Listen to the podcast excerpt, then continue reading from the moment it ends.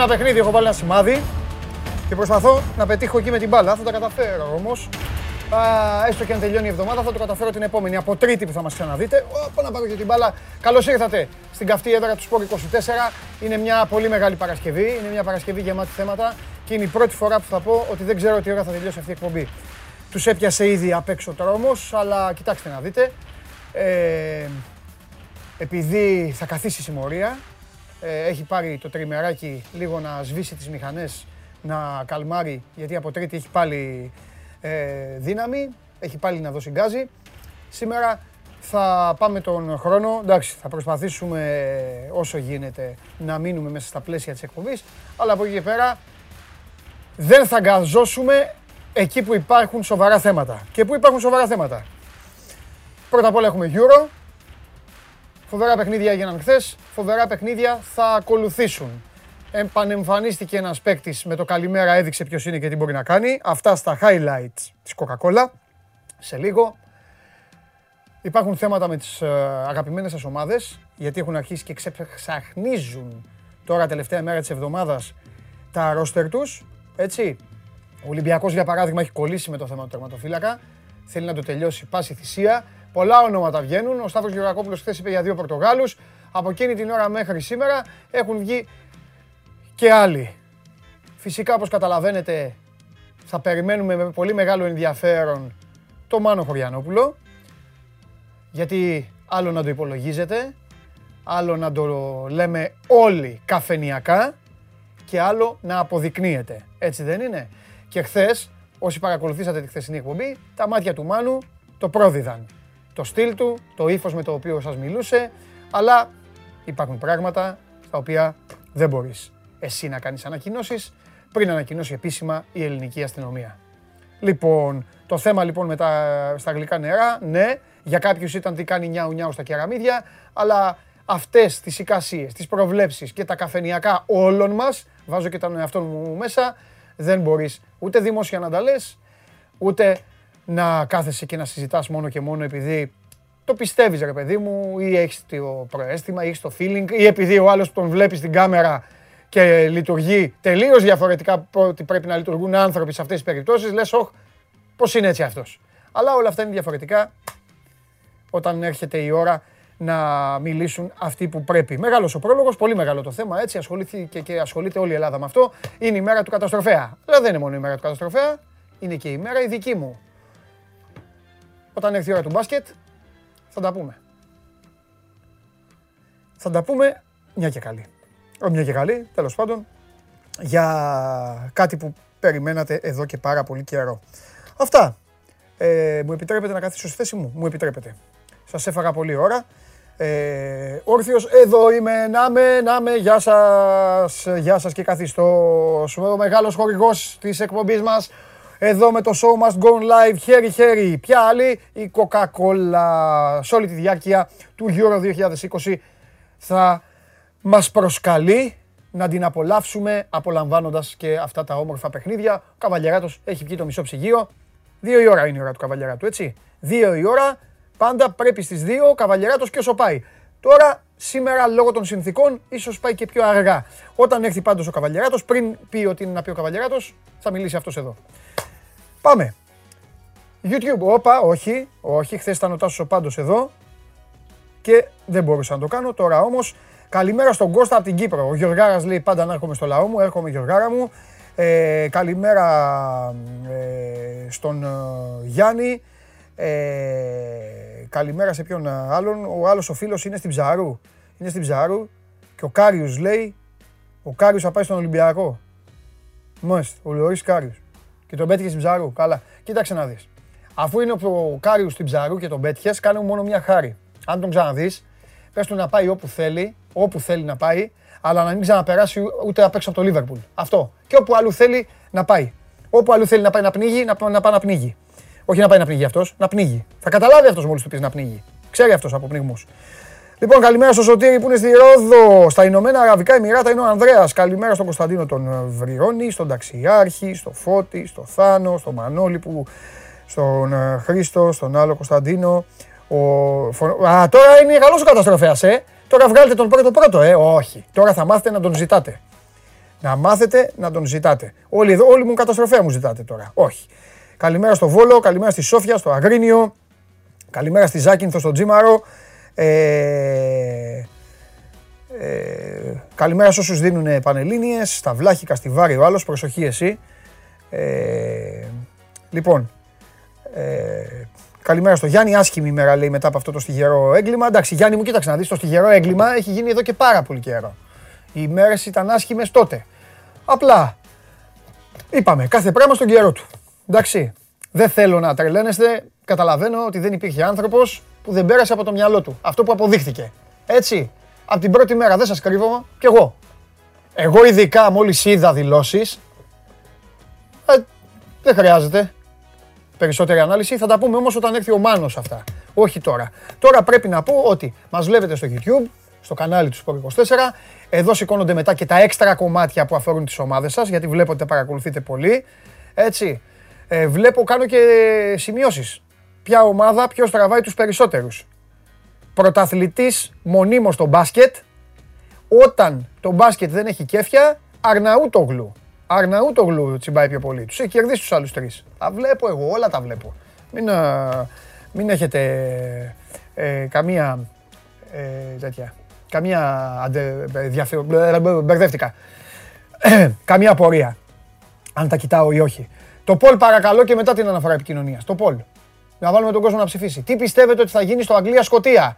Θα κερδίσουν οι Άγγλοι, θα κερδίσουν οι Σκοτσέζοι, θα κερδίσει το ποδόσφαιρο ή θα κερδίσει το ξύλο; Ωραίο Πολ, το εγκρίνω. Το εγκρίνω γιατί είναι αληθινό. Ή ένας από τους δύο θα κερδίσει, στην ισοπαλία, στην ισοπαλία θα έχει κερδίσει το ποδόσφαιρο το ξύλο. Οπότε η ισοπαλία δεν υπάρχει ε, εκεί. Ε, Λοιπόν, ε, την επικοινωνία τη γνωρίζετε. Υπάρχει το hashtag στο Twitter για τους Twitter, ε, Twitterάκιδες. Μπαίνετε στην, ε, στο προφίλ του Sport24, στα stories. Πηγαίνετε στο Instagram αυτό, έτσι. Πηγαίνετε εκεί που λέει στείλτε μια ερώτηση ή ένα σχόλιο. Θα σας παρακαλέσω για άλλη μια φορά ό,τι έχει να κάνει με ονοματολογία ποδοσφαιρική των ομάδων σας να το κάνετε εκεί στο Instagram. Γιατί, το ξαναλέω, ό,τι λέω είναι για καλό όλων αν τα βάζετε στο YouTube τα ονόματα, δεν προλαβαίνω να δω γιατί γίνεται χαμός εδώ. Γράφουν τα παιδιά, μιλάνε μεταξύ τους, τσακώνονται, λένε απόψεις και εγώ δεν μπορώ να καθίσω να μελώ, να μην δίνω σημασία στον άνθρωπο που μιλάω για να κάθομαι να ψάχνω. Οπότε για ονοματάκια πηγαίνετε στο Instagram. Έχετε πάρα μα πάρα πολλές πιθανότητες εκεί. Και κατά τα άλλα τα λέμε. Εντάξει, έχω τον προσωπικό μου λογαριασμό, εκεί μου στέλνουν διάφοροι. Ε, όσοι ακολουθούν, ε, παίρνουν τις απαντήσεις τους και φυσικά μεταφέρω και στον καταστροφέα τις απορίες. Έχω και σήμερα, μου έχετε στείλει πραγματάκια. Ε, λοιπόν, Λοιπόν, ε, νέο της τελευταίας στιγμής, όπως με ενημερώνει ο Γιώργος Περπερίδης, ο Μπουσκέτς ξεπέρασε τον κορονοϊό είναι στην ε, διάθεση του Λουίς Ενρίκε για το παιχνίδι με την Πολωνία. Με μπουσκέτς οι Ισπανοί. Πάει και αυτό. SMGO. Εδώ στέλνετε το βίντεο. Έχουμε και βίντεο σήμερα να παίξουμε. Στέλνετε τα, ε, τα βίντεο σας. SMGO, παπάκι, sport24.gr. Τα τέσσερα καλύτερα βίντεο, το λέω συνέχεια, αλλά εγώ θέλω να είμαι εντάξει απέναντί σας. Τα τέσσερα καλύτερα βίντεο την τελευταία εβδομάδα του Ιούλη θα μπουν στη διαδικασία poll όλη τη βδομάδα. Ψηφοφορία. Αυτός που θα κερδίσει θα πάρει δώρο καλό. Οκ. Το ξεκαθαρίζω αυτό. Τέλος ο Χίλιαρντ από την CSKA. Πάει και ο Χίλιαρντ. Χαιρέτησε. Ο Χίλιαρντ έστειλε τα φυλάκια του στην JSK. Χίλιαρντ, τέλος. Ε, τι άλλο, είπαμε γι' αυτό. Πάμε, για το, πάμε βαθμολογία μετά τα χθεσινά. Πάμε βαθμολογία για να πάω και στο highlights που θέλω, την ε, Coca-Cola, περιμένω πώς και πώς. Έτσι έχουν αυτή τη στιγμή οι όμιλοι, έτσι έχουν αυτή τη στιγμή οι καταστάσεις στην, ε, στο Euro, ε, έχοντας προχωρήσει στα παιχνίδια για τρεις ομίλους, στα δεύτερα παιχνίδια. Η κατάσταση στο group το τρίτο έχει διαμορφωθεί με τους Ολλανδούς μετά τη νίκη τους επί των Ουκρανών να έχουν περάσει και από κάτω βλέπετε Ουκρανούς και Αυστριακούς παρεούλα στο δεύτερο όμιλο. Οι Βέλγοι έχουν προκριθεί. Εδώ παιδιά η τελευταία αγωνιστική είναι πάρα πολύ σημαντική. Θα γίνει χαμός στο ίσιωμα. Οι Ρώσοι παίζουν με τους Δανούς. Οι Δανείοι δεν έχουν αποκλειστεί. Έχουν πιθανότητες. Οι Δανείοι μπορούν να βγουν ακόμη και δεύτεροι. Μην τους βλέπετε τελευταίους.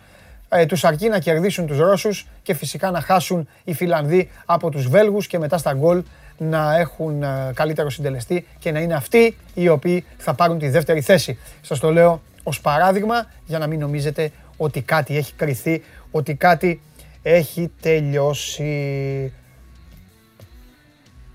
Προχωράμε. Υπάρχει και η επικοινωνία, η οπτική, η οποία υπάρχει αυτή τη στιγμή, την οποία τη βλέπετε στο YouTube, στο κανάλι. Είπα προηγουμένως και τα ξεχωριστά κομμάτια και on demand όλη την εκπομπή μέχρι την επόμενη. Αυτή θα την έχετε να τη βλέπετε και όλο το τρίμερο που ακολουθεί. Έτσι, μαζί με του Αγίου Πνεύματος την ημέρα.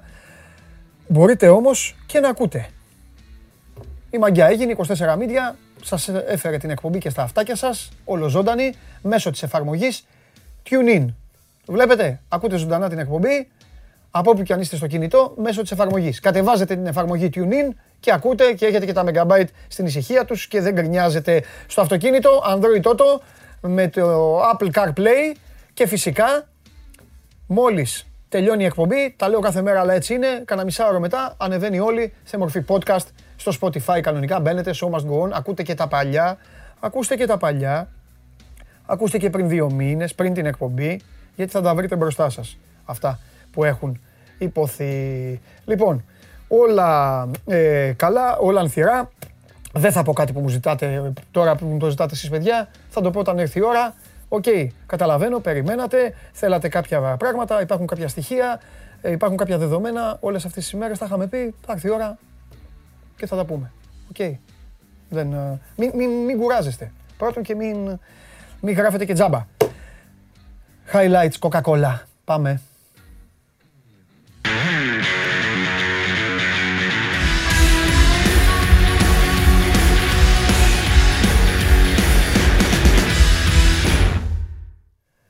Σου την έσκασα. Α, δεν την έσκασα, ε. Με, σε πρόλαβε, με πρόλαβες. Σου το έκανα επίτηδες για να μάθεις να με βγάζεις πάνω στο τέτοιο. Λοιπόν, θα παίξουμε μπάλα. Για αυτό το 7 λεπτό, 8 λεπτό με ό,τι μας κάνει εντύπωση από την προηγούμενη μέρα. Μαζί με την ε, Coca-Cola για να μην το ξεχάσω. Για να μην το ξεχάσω, δεν το ξεχνάω, αλλά θα το πω τώρα, θα το πω πρώτα. Μπείτε στο site, ακολουθήστε τα βήματα, λάβετε μέρος στο διαγωνισμό και κερδίστε πάρα πολύ όμορφα δώρα. coca-cola.gr κάθετος sports. OK. Okay. Κερδίζετε πολλά δώρα ακολουθώντας αυτή την διαδρομή. Οι Δανοί μπήκαν αγριεμένοι. Μπήκαν αποφασισμένοι. Η ιστορία με τον Έρικσεν τους οδήγησε ξεκάθαρα στην ήττα από τους Φιλανδούς. Σύμφωνα με τα ρεπορτάζ και όσα έρχονταν από την ε, σκανδιναβική χώρα, οι υπόλοιποι διεθνείς μίλησαν και μεταξύ τους, μίλησαν και με τον Έριξεν, τον Κρίστιαν Έριξεν. Δεν μπορούσαν να κάνουν κάτι άλλο, ήταν μονόδρομος και να ανέβουν ψυχολογικά και να ανεβάσουν το ηθικό τους και να ανεβάσουν την ε, ταχύτητά τους. Και πραγματικά το κατάφεραν. Η αλήθεια είναι ότι ξάφνιασαν τους Βέλγους. Οι Βέλγοι οι οποίοι έχουν θέματα να λύσουν. Έτσι. Το λέμε όλοι, δεν το λέω μόνο εγώ, δεν ανακαλύπτω εγώ την Αμερική. Έχει θέματα το Βέλγιο, έχει θεματάκια, έχει στην ανασταλτική του λειτουργία, έχει στις διπλοκαλύψεις, μεγάλα θέματα.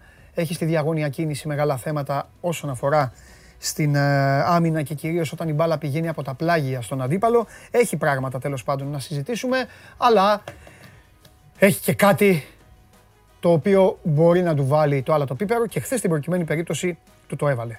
Ο τελικός του Champions League τον σημάδεψε. Ο τελικός του Champions League έφερε αυτό το τρακάρισμα με τον Rudiger. Ο τελικός του Champions League έφερε τον Kevin De Bruyne να φεύγει νωρίτερα του αναμενωμένου από το γήπεδο. Πέρασαν μέρες, έπαθε ζημιά στο ζυγωματικό, έμεινε φυσικά και έμεινε στην εθνική ομάδα του Βελγίου, αυτό έλειπε. Δεν έπαιξε στο φιλικό με την εθνική μας, ήταν δεδομένο ότι θα χάσει.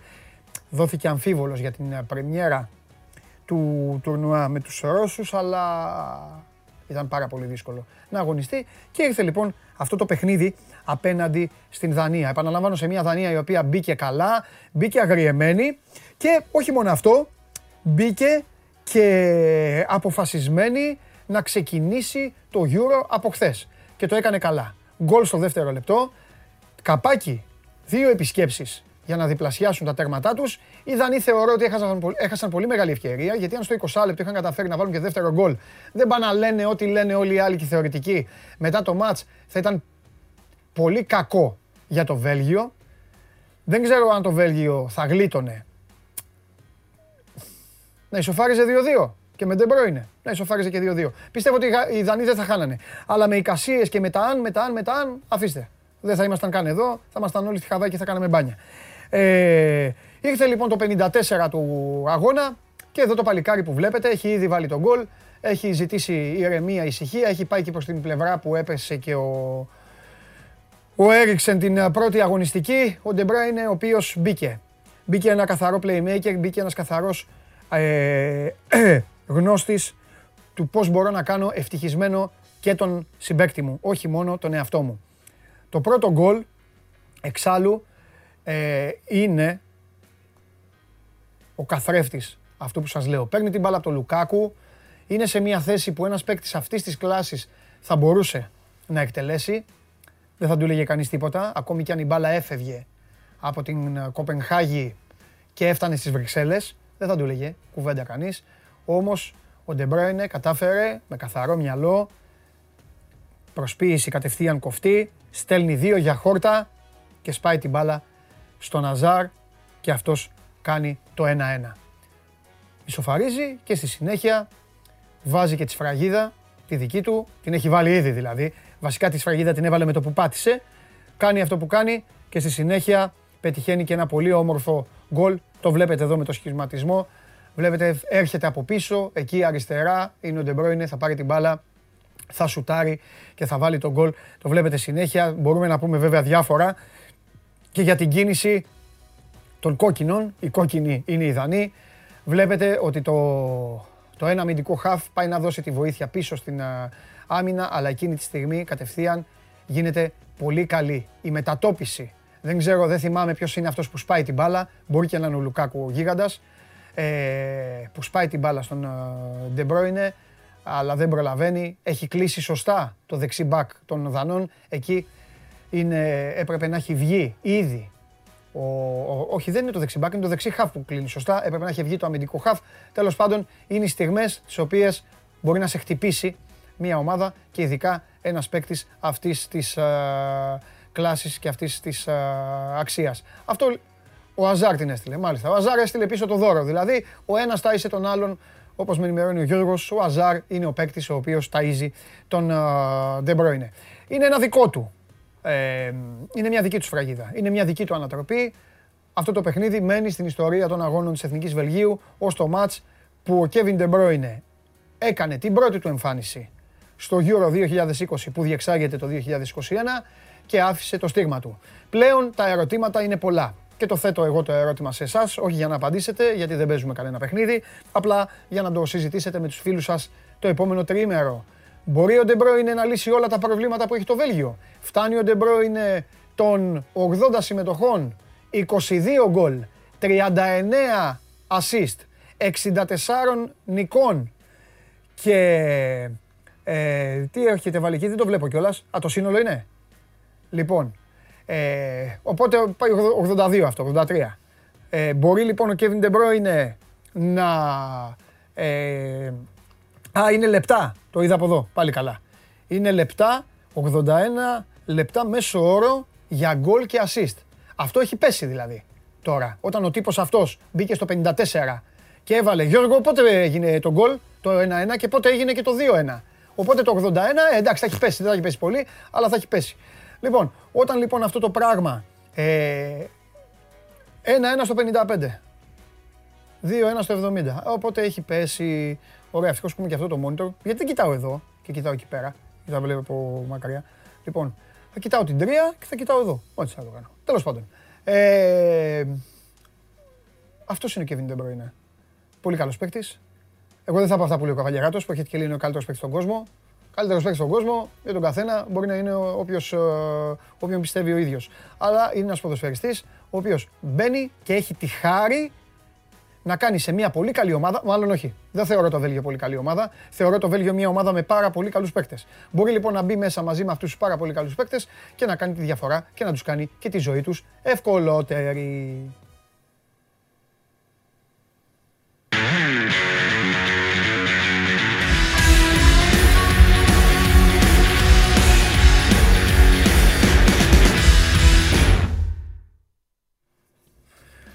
Γιώργο, δεν καταλαβαίνω. Το μικρόφωνο πραγματικά είναι σαν να ακούω χιόνια. Άκουσα, το μόνο που άκουσα είναι στη Άλγηρη. Άμα θέλεις, έλα εδώ, πες μου, γράψε μου. Δεν μπορώ, γιατί δεν μπορώ να σκοτώνω τα ονόματα, να κάνω το. το, το συγχωρεμένο τον κοινικό. Λοιπόν. Ε, αυτά. Αυτά έκανε το Βέλγιο. Αυτά έκανε το Βέλγιο. Πάμε να δούμε τι έχουμε σήμερα. Θέλετε, γουστάρετε να δούμε τι έχουμε σήμερα πριν πάμε στο Λονδίνο; Έλα. Ξεκινάμε στις 4. Πρώτα απ' όλα, σήμερα στις 10, αλλά όχι, πρώτα στις 4. Πρώτα στις 4. Σουηδία, να δω εδώ και το... και το μήνυμα. Λοιπόν, Σουηδία, Σλοβακία. Τρεις νίκες, δύο ισοπαλίες. Οι Σλοβάκοι δεν έχουν κερδίσει τους Σουηδούς, Λέτε να το καταφέρουν. Το αφήνω πάνω σας. Αν έπρεπε να βάλω κάπου τώρα τα λεφτά μου, θα ήταν στην ισοπαλία. Δεν ξέρω γιατί. Αυτό μου γεννιέται. Τέλος πάντων. Κροατία-Τσεχία. Δύο νίκες οι Κροάτες, μία ισοπαλία. Αγγλία-Σκοτία. Αγγλία 48 νίκες, 25 ισοπαλίες. Σκοτία 41 νίκες, 1872. Γιατί σας τα λέγαμε την άλλη φορά εδώ και με τον Γκέσαρη σε λίγο θα είναι εδώ ο Θέμης. 30 Νοέμβρη. Τι να τους πούν αυτούς τους δύο. Αυτοί είναι οι δύο πρώτοι που παίξανε. Όταν παίξανε, παίξαν αυτοί οι δύο πρώτα, όλα, όλα τα υπόλοιπα. Όλα τα υπόλοιπα. Δεν υπάρχει λόγος να τα συζητάμε. Σήμερα είναι μεγάλη μέρα. Παρακαλώ τον Νικήτα. Έχει έρθει φωτογραφία. Μας έστειλε φωτογραφία ένας φίλος χθες στην εκπομπή μου. Έστειλε από το τι γίνεται στο Μπρίστολ. Είναι το μονόλεπτο της Αγγλίας. Και μετά θα πάμε στην Αγγλία. Πρώτα το μονόλεπτο εδώ το δικό μου και μετά θα πάμε στην Αγγλία. Λοιπόν, δείτε εδώ. Δείτε φωτογραφίες. Εδώ. Μπρίστολ από χθες. Εν ώψη του σημερινού αγώνα. Χαμός στο ίσιωμα. Εδώ.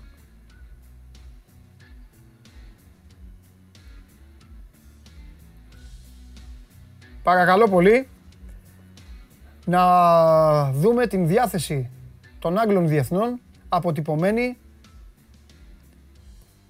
σε ένα από τους καλύτερους παίκτες κατευθείαν κυρίες και κύριοι από την Τζέλσι, από το Λονδίνο ο Μάουντ δείχνει τι θέλει να κάνει τους Σκοτσέζους.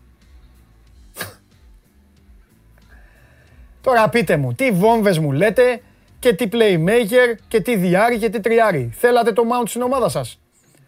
Για το μπάσκετ, για την αξία την μπασκετική του Mount μπορεί να ανταποκριθούν και τα budget των ελληνικών ομάδων. Για την ποδοσφαιρική όχι. Αλλά για την μπασκετική, γιατί δεν του κάνουν μια πρόταση. Και τώρα πριν πάμε στο Λονδίνο, παρακαλώ τον καλλιτέχνη να παίξει, γιατί έχω και εγώ μια έκπληξη σήμερα χάρη στον Νικήτα Βλαβιανό. Εδώ είναι η μεγάλη έκπληξη. Σήμερα ένα πολύ μεγάλο παιχνίδι για τα λιοντάρια. Εσύ κύριε Τσεφέριν που απειλείς την Αγγλία ότι θα πάρεις τους ημιτελικούς και τον τελικό και θα τους πας στην Ουγγαρία, αυτό να το προσέξεις. Παρακαλώ να παίξει το βίντεο του φίλου μου γιατί είμαι και εγώ έτοιμος.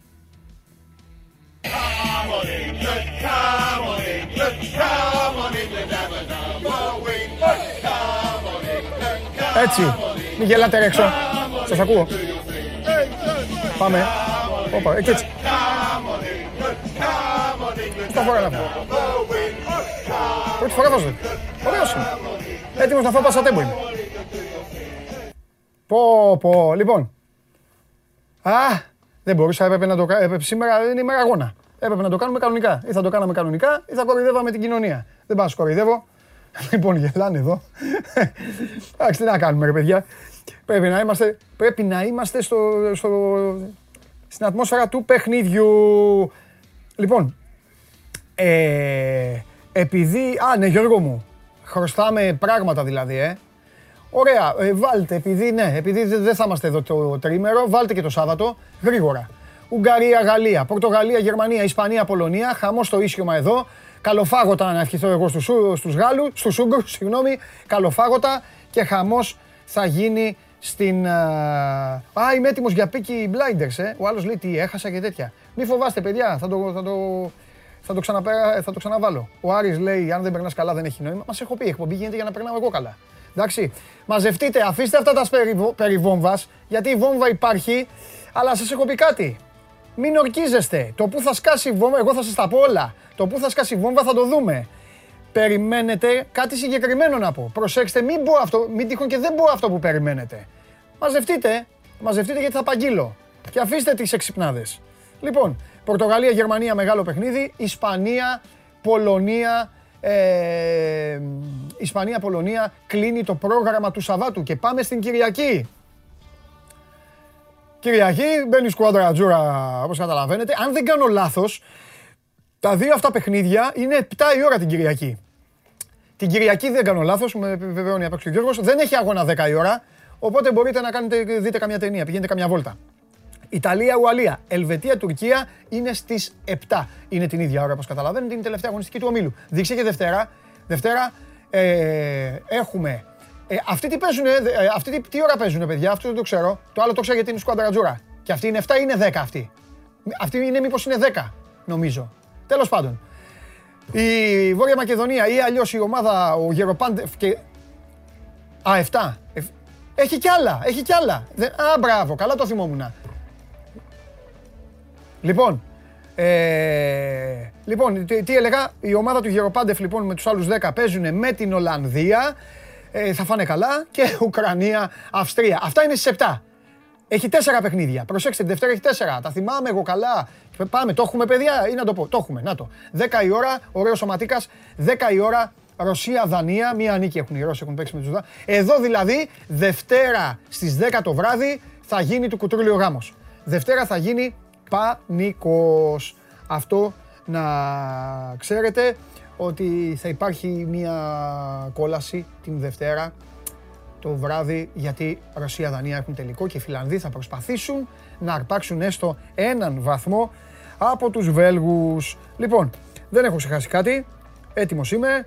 Έχω φορέσει και το κασκετάκι μου, έκανα και τον φίλο μου. Πάμε. Πάμε στο Λονδίνο, να ταξιδέψουμε λίγο.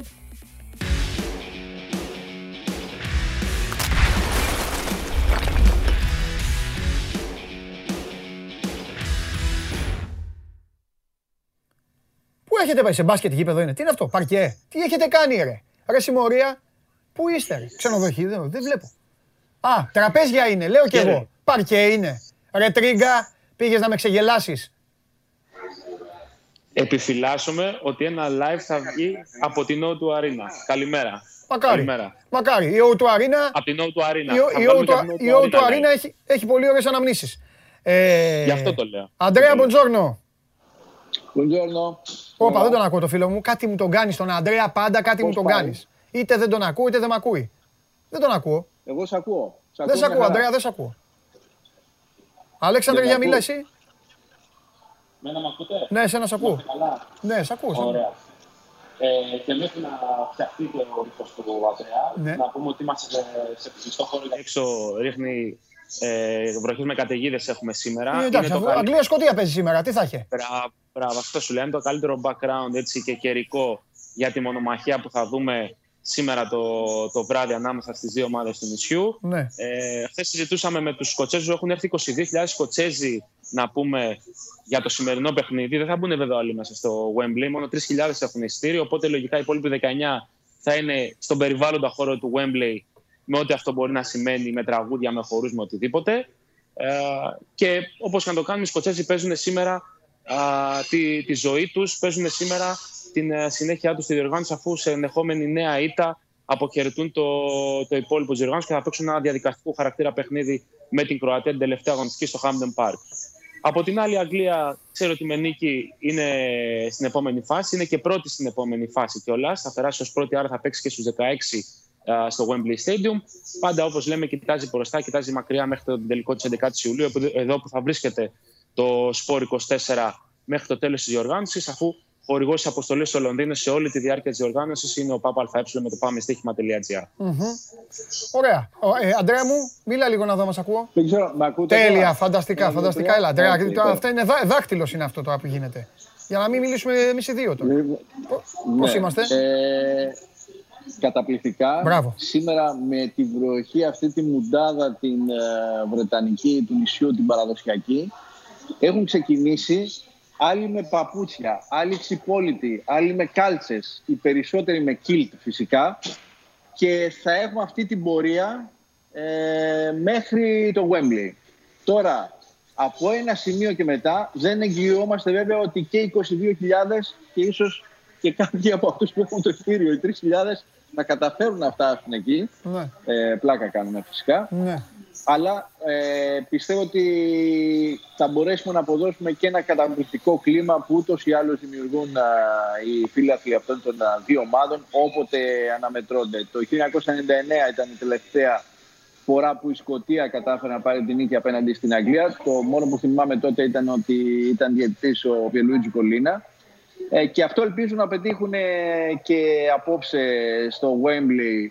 Από την άλλη πλευρά θα έλεγα ότι ο Γκάρεθ Southgate δεν αλλάζει. Δεν νομίζω ότι θα αλλάξει κάτι παρά το γεγονός ότι και ο Μαγκουάρ δείχνει ότι είναι έτοιμος για να μπει και αυτός ε, α, στην ενδεκάδα αν χρειαστεί. Αλλά μέχρι στιγμής ο Μίγκς έχει κάνει εξαιρετική δουλειά και φυσικά αυτός που έχει πάρει και το μεγαλύτερο μέρος, το μεγαλύτερο κομμάτι έτσι, της δημοσιότητας τις τελευταίες α, ημέρες είναι ο Φίλιπς και δικαιολογημένα γιατί είναι και ο παίχτη ο οποίος κάνει ίσως τους Άγγλους να ξεχνούν κατά κάποιο τρόπο και το ενδεχόμενο να χρησιμοποιηθεί και ο Γκρίλης που αυτό είναι το μεγάλο διακύβευμα για τον Γκάρετ Southgate να μπορέσει να τον χωρέσει κάποια στιγμή α, τον μέσο επιθετικό της Αστον Βίλας στην βασική ενδεκάδα.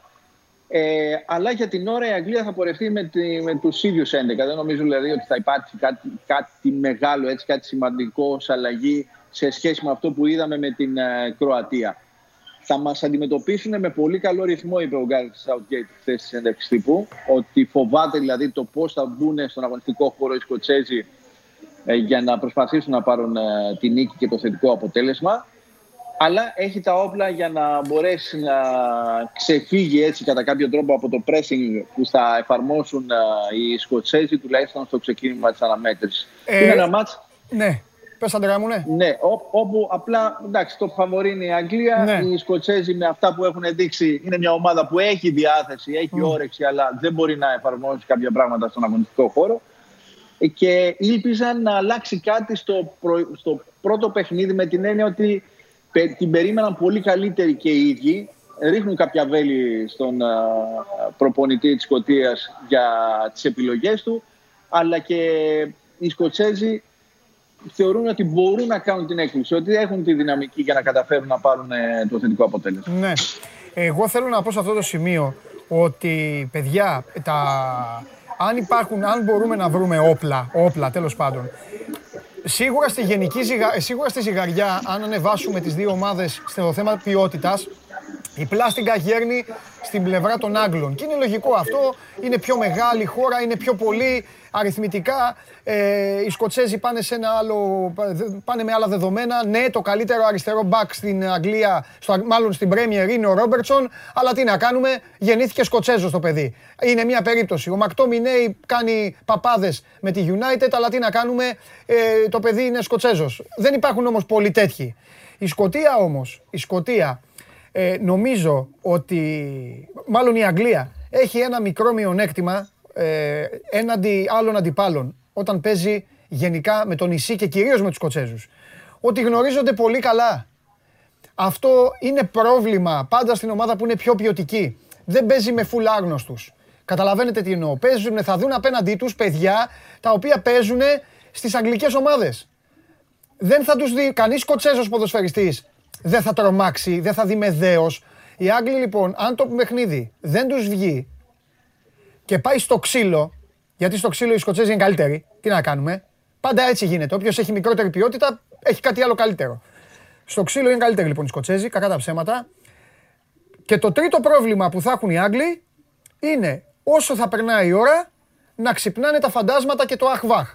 Γιατί μεταξύ τους, όπως καταλαβαίνετε, αν το σκορ είναι ισόπαλο ας πούμε, αν είναι 0-0, καταλαβαίνετε ποιος από τους δύο αγχώνεται. Ή θα το πω και ακόμη χειρότερα.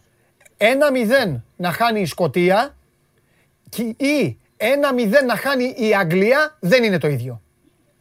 για το πώς θα αντιδράσουν οι Σκοτσέζοι αν χάνουν και το πώς θα αντιδράσουν οι Άγγλοι αν χάνουν. Αυτό που νωρίτερα βλέπουν οι Σκοτσέζοι τους ε, Άγγλους ποδοσφαιριστές, γενικότερα και στον κόσμο, δεν υπάρχει κανένα αίσθημα κατωτερότητας έναντι των Άγγλων. Ακριβώς. Το κάθε άλλο. Ακριβώς. Ε, θεωρούν ότι είναι ίσοι, ε, ούμε είναι και καλύτεροι ε. σε θέμα ιστορίας. Και χθες συζητάγαμε, μάλιστα, είχαμε βρει και μια παρέα ε, Σκοτσέζων στο Football Village και τους ε, έκανε την ερώτηση ο Αντρέα: Πιστεύετε η Αγγλία θα κερδίσει το Euro; Και γελάγανε. Και λέει: Η ερώτηση που μας κάνεις έπρεπε να είναι αν έχει κερδίσει ποτέ η Αγγλία το Euro. Ναι, ναι. Οπότε καταλαβαίνετε ότι έστω και σε αυτό ε, δεν νιώθουν καθόλου ότι είναι κατώτεροι ή ότι θα μπουν ως outsider. Θα ναι. μπουν ως ίση προς ίση και ξέροντας ότι για αυτούς ο αποκλεισμός δεν είναι και κάτι, δεν είναι αποτυχία. Επέστρεψαν σε μεγάλη διοργάνωση μετά πάρα πολλά χρόνια ε, θα τους άρεσε για παράδειγμα να κάνουν μια ζημιά στην Αγγλία και να, αυτά που είπες και εσύ τα φαντάσματα ναι. έτσι λίγο να αυξηθούν πάνω από το Wembley εν ώψη και της τελευταίας αγωνιστικής ναι. σε τέσσερις ημέρες. Ωραία. Θέλω να ρωτήσω κάτι, να μου πει ο Ανδρέα, αλλά άμα ξέρεις και εσύ, ε, Αλέξανδρε, δεκτό. Έχει ξεσπάσει, αυτό το γνωρίζετε βέβαια και εσείς σίγουρα. Απλά αν έχετε να μας δώσετε κάτι περισσότερο. Ε, υπάρχει αυτή η μεγάλη διαφωνία, να το πω και για τους uh, τηλεθεατές που, που δεν το γνωρίζουν αυτό. Έχει ξεσπάσει μια μίνι κόντρα αυτή τη στιγμή της UEFA του Τσεφέριν με τον Μπόρις Τζόνσον και ο λόγος είναι απλός. Επί της ουσίας, επί των κανόνων, το δίκαιο το έχουν οι Άγγλοι. Ε, και ποιο είναι το θέμα; Το θέμα είναι ότι εν ώψη ημιτελικών και τελικών η UEFA θέλει να κουβαλήσει στο Λονδίνο 2.500 VIP. Υπάρχουν οι κανόνες της αγγλικής, της αγγλικής κυβέρνησης βάσει κορονοϊού, όπως το περάσατε και εσείς οι δύο άλλωστε όταν πήγατε, που πρέπει όταν κάποιος ταξιδεύει στο νησί να μένει 10 μέρες καραντίνα. Ο Τσεφέριν λοιπόν λέει ότι δεν γίνεται να κλειστούν αυτοί οι άνθρωποι σε καραντίνα. Κάτι πρέπει να γίνει για αυτούς. Απ' την άλλη, ο Μπόρις Τζόνσον, πολύ σωστά, κα, κατ' εμέ, λέει: Έχω μια χώρα. Όποιος έρχεται από το εξωτερικό τον κλείνω μέσα. Έχω μια χώρα που τους λέω: Δεν μπορείτε να πάτε διακοπές στο μισό πλανήτη που μπορεί να θέλετε ή οπουδήποτε. Έχω βάλει κάποια όρια και θα δει αυτή η χώρα που είναι και δύσκολη και ξέρετε ότι οι Άγγλοι είναι και σκληροί, φλεγματικοί και δεν χαρίζονται, θα δει αυτή η χώρα ξαφνικά να φέρνω 2.500 ε, VIP και να έρχονται και να σου λατσάρουν από την πρώτη ημέρα. Υπάρχει όντως η απειλή ότι αν δεν κάνεις κάτι θα πάω τη διοργάνωση στην Ουγγαρία; Κοίταξε, νομίζω ότι ε, υπάρχει αυτό το σαν στοιχείο που μπαίνει αυτές τις τελευταίες ημέρες ε, και παράμετρος ε, η οποία δείχνει λίγο τις προθέσεις της ε, UEFA, αλλά όπως είπες είναι για VIP, είναι για χορηγούς, ε, είναι για εκπρόσωπους των χορηγών και για άλλους εκλεκτούς καλεσμένους. Είναι λίγο το κομμάτι που αφορά και τα μίντια των δημοσιογράφων που ενδεχομένως θέλουν να έρθουν να παρακολουθήσουν τις αναμετρήσεις αυτής της φάσης των ομίλων, αλλά δεν μπορούν λόγω της καραντίνας. Και πιστεύω ότι ο Μπόρις Τζόνσον απλά επειδή έχει ε, μεταθέσει το ελεύθερο στο, στο κλείσιμο του νησιού από την αρχή της εβδομάδας στα μέσα Ιουλίου σημαίνει ότι ε, πολύ δύσκολα θα μπορέσει και ο ίδιος να κάνει πίσω. Μην ξεχνάμε ότι, μιας και λέμε για την Σκωτία, η Σκωτία είναι μια χώρα η οποία αυτές τις ημέρες έχει καταγράψει από το Φεβρουάριο τον υψηλότερο δίχτυ θετικότητα ε, στον κορονοϊό έχει φτάσει σε 11.000, που είναι το υψηλότερο στοιχείο από τον περασμένο Φεβρουάριο. Καταλαβαίνει κανείς ότι ε, τα πράγματα δεν είναι τόσο απλά ε, και προφανώς αυτό θέλει να, να, το, να το δείξει, να το αναδείξει και να το κάνει να ακουστεί ακόμα περισσότερο ο Μπόρις Τζόνσον. Αλλά γνωρίζεις πάρα πολύ καλά επίσης, Παντελή, ότι είναι και διπλωμάτες ε, στο έπακρο, στο μεγαλύτερο βαθμό οι Άγγλοι. Γνωρίζουν πώς να διαχειριστούν αυτή την κατάσταση και προφανώς ε, και ο Τσεφερίν ε, το πώς να την αντιμετωπίσει και εσωτερικά στην UEFA. Γιατί μέχρι στιγμής τα πράγματα έχουν πάει πάρα πολύ καλά οργανωτικά παρά το γεγονός ότι είναι μοιρασμένη σε 11 χώρες, σε 11 πόλεις η διοργάνωση. Αλλά από την άλλη υπάρχει αυτό, αυτή η σκιά του κορονοϊού που ούτως ή άλλως ε, βλέπουμε το παράδειγμα στην ε, Λατινική Αμερική με το Copa America. Βλέπουμε το τι συμβαίνει εδώ με κάποιες ομάδες. Έχει επηρεάσει αρκετά το αγωνιστικό κομμάτι και δεν θέλουν επιπλέον να συμβεί αυτό και οι άνθρωποι ε, της Οργανωτικής Επιτροπής των πόλεων που φιλοξενούν τα παιχνίδια του Euro 2020 αλλά προφανώς και η UEFA. Οπότε ενδεχομένως να βρεθεί μια χρυσή τομή. Ποια θα είναι αυτή και πώς θα μπορέσουν και από τη μία πλευρά οι εκλεκτοί καλεσμένοι της UEFA να παρακολουθήσουν τις αναμετρήσεις χωρίς να τηρήσουν το πρωτόκολλο και αυτήν την δεκαήμερη καραντίνα που υπενθυμίζω ότι σπάει στις πέντε ημέρες, δηλαδή μετά από την δεύτερη μέρα κάνεις ένα τεστ και την πέμπτη μπορείς να κάνεις ένα τεστ του release, όπως το ονομάζουν, για να σε αποδεσμεύσουν κατά κάποιο τρόπο, αλλά είσαι υποχρεωμένος να κάνεις και τον έλεγχο και το τεστ της 9η ημέρας. Ε, οπότε πρέπει να το τηρήσεις, αλλά μπορείς κατά κάποιο τρόπο να κυκλοφορείς. Και από την άλλη, βεβαίως, το πώς θα μπορέσουν να διατηρήσουν αυτά που έχουν σκεφτεί και που έχουν οργανώσει, γιατί και εδώ υπάρχει μεγάλη κριτική στην κυβέρνηση του Μπόρις Τζόνσον για το πώς διαχειρίστηκε γενικότερα την καραντίνα και το lockdown. Κυρίως για το ότι μπόρεσαν να επιστρέψουν ε, οι πίκοοι οι Άγγλοι που μένουν ή έχουν καταγωγή από την Ινδία και έχουν φέρει αυτή την ε, διαφορετική, ε, τον διαφορετικό, ε, τη διαφορετική μορφή του κορονοϊού που είναι και μία από τις έτσι, πιο δυνατές το τελευταίο διάστημα. Ε, επίσης θα πρέπει να πούμε ότι πέρα από την κριτική που δέχτηκε κατάφερε κάπως να τα μπαλώσει με το πώς διαχειρίστηκε την καμπάνια του εμβολιασμού. Εκεί ξαναβρήκε λίγο τη δυναμική του Μπόρις Τζόνσον γιατί κακά τα ψέματα έχει πολλά προβλήματα με τον Υπουργό Υγείας ε, τον οποίο έχει ε, κακοχαρακτηρίσει μάλιστα χθες είναι αυτό το θέμα γενικότερα. Έτσι μπαίνουμε σε άλλα ε, μονοπάτια, αλλά πρέπει να το αναφέρουμε και αυτό για το τι συμβαίνει γενικότερα στο νησί. Ε, οπότε καταλαβαίνει κανείς ότι πρέπει να διαχειριστεί και το εσωτερικό μέτωπο που είναι πάρα πολύ ισχυρό εναντίον του. και δεν ξέρω πώς θα μπορέσει αυτό να το διαχειριστεί. Θα βρεθεί πάντως η χρήσιμη τομή. δεν νομίζω δηλαδή να συμβεί αυτό που προανέφερες και να μετατεθούν η τελική και ο τελικός ε, στη Βουδαπέστη. Μακάρι, μακάρι γιατί θα... ωραίο είναι να, να βλέπουμε ένα γήπεδο γεμάτο όπως είναι στην Ουγγαρία, αλλά θα χάσουμε όλο το γέλιο. Δεν θα το αντέξω εγώ αυτό. Και πάνω σε αυτό να πούμε ότι υπάρχει ο αστερίσκος ότι η Αγγλία θέλει να διεκδικήσει και το παγκόσμιο κύπελο του 2030.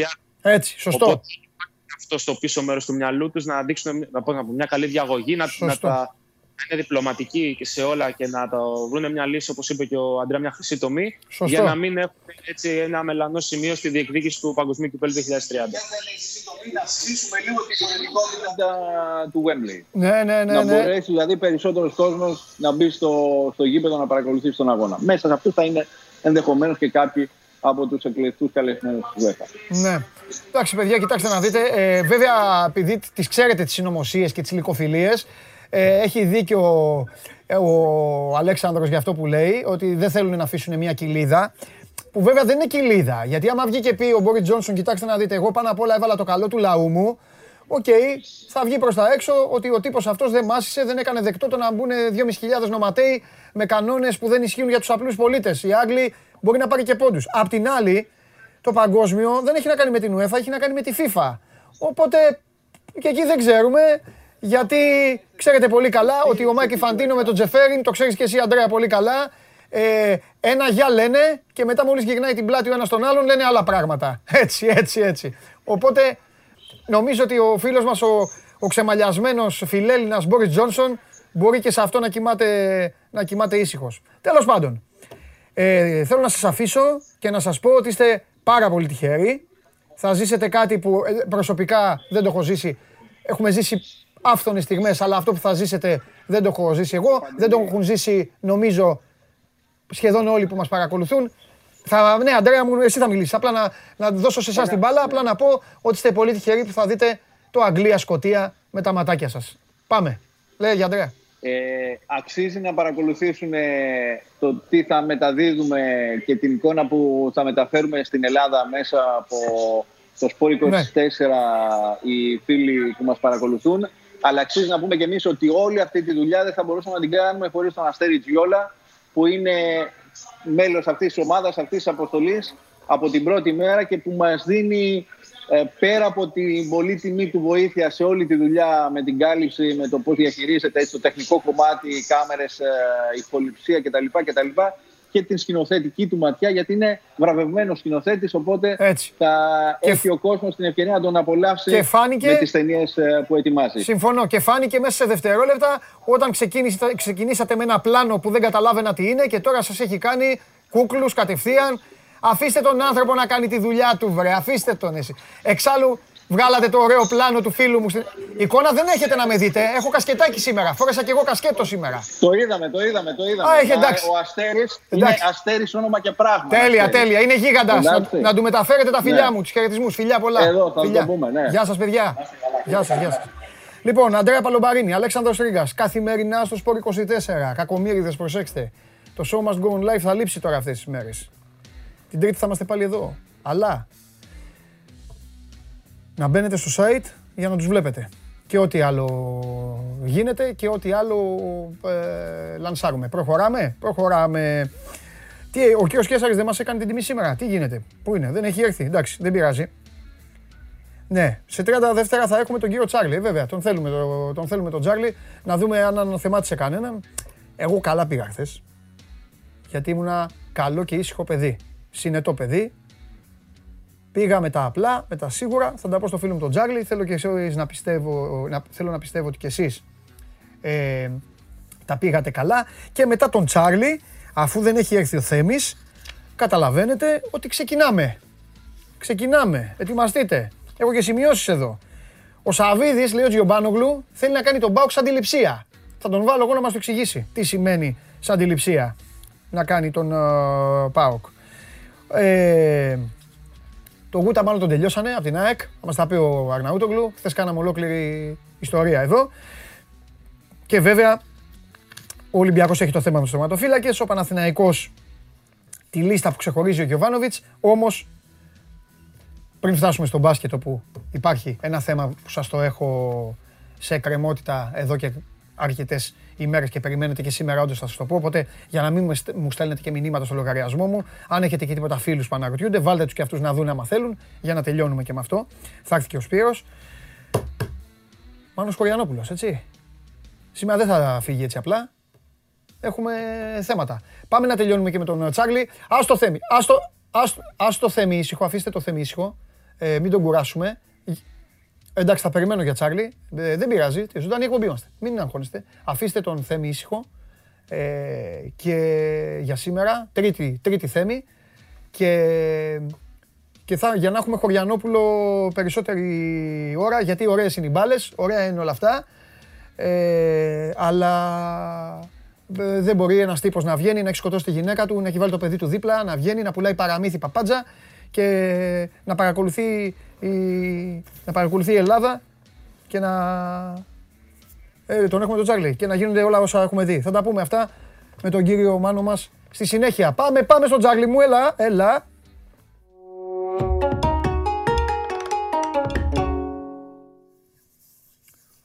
Χαίρετε, τι γίνεται; Έβγαλα ένα πολύ μεγάλο συμπέρασμα, φίλε μου, αδερφέ μου Τσάρλι. Όταν είσαι φρόνιμο και καλό παιδί, εντάξει είσαι, σούπερ είσαι, σούπερ είσαι. Ναι, ναι, Όταν είσαι φρόνιμο και καλό παιδί στο στοίχημα, θα πας και ταμείο. Άμα θες να κάνεις μαγκίτσε, άμα θες να κάνεις μαγκίτσε, το πιθανότερο είναι να πάει να κάνεις βουτιά μέσα, μέσα σε ένα κουβά. Αυτό είναι το συμπέρασμά μου.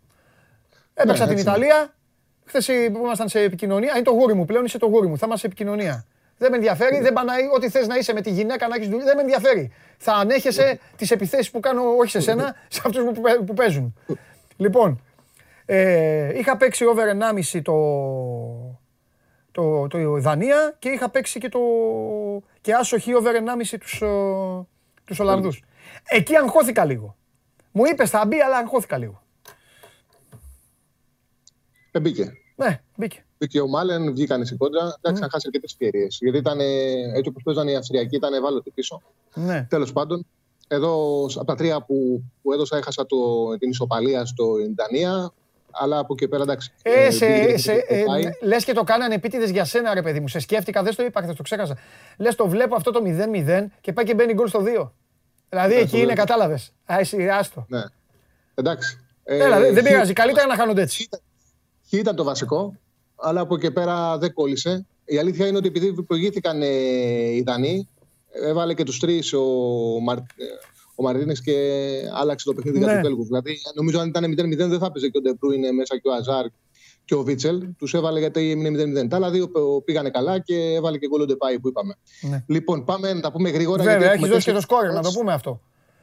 Ναι. Γιατί έχουμε τέσσερις μέρες Βέβαια, πάμε γρήγορα. Πάμε. Αφού σου πω και έχεις ευχαριστίες και από φίλους. Και ο Αντρέα λέει να πούμε ευχαριστώ στον Τζάρλι, μας έχει δώσει πολύ καταμιάκια και τέτοια. Έχεις και από να κάνεις και το κοινό σου. Πάμε. Ωραία. Λοιπόν, σήμερα τρία παιχνίδια. Ναι. Ε, Σουηδία, Σουηδία, Σλοβακία. Μάλιστα. Για μένα με βάση την εικόνα που είδαμε από την πρώτη αγωνιστική και με βάση αυτά που περιμέναμε, θεωρώ ότι οι Σουηδοί θα βρουν έστω και δύσκολα την άκρη να το πάρουν το μάτς, γιατί έχουν ένα πολύ μεγάλο όπλο.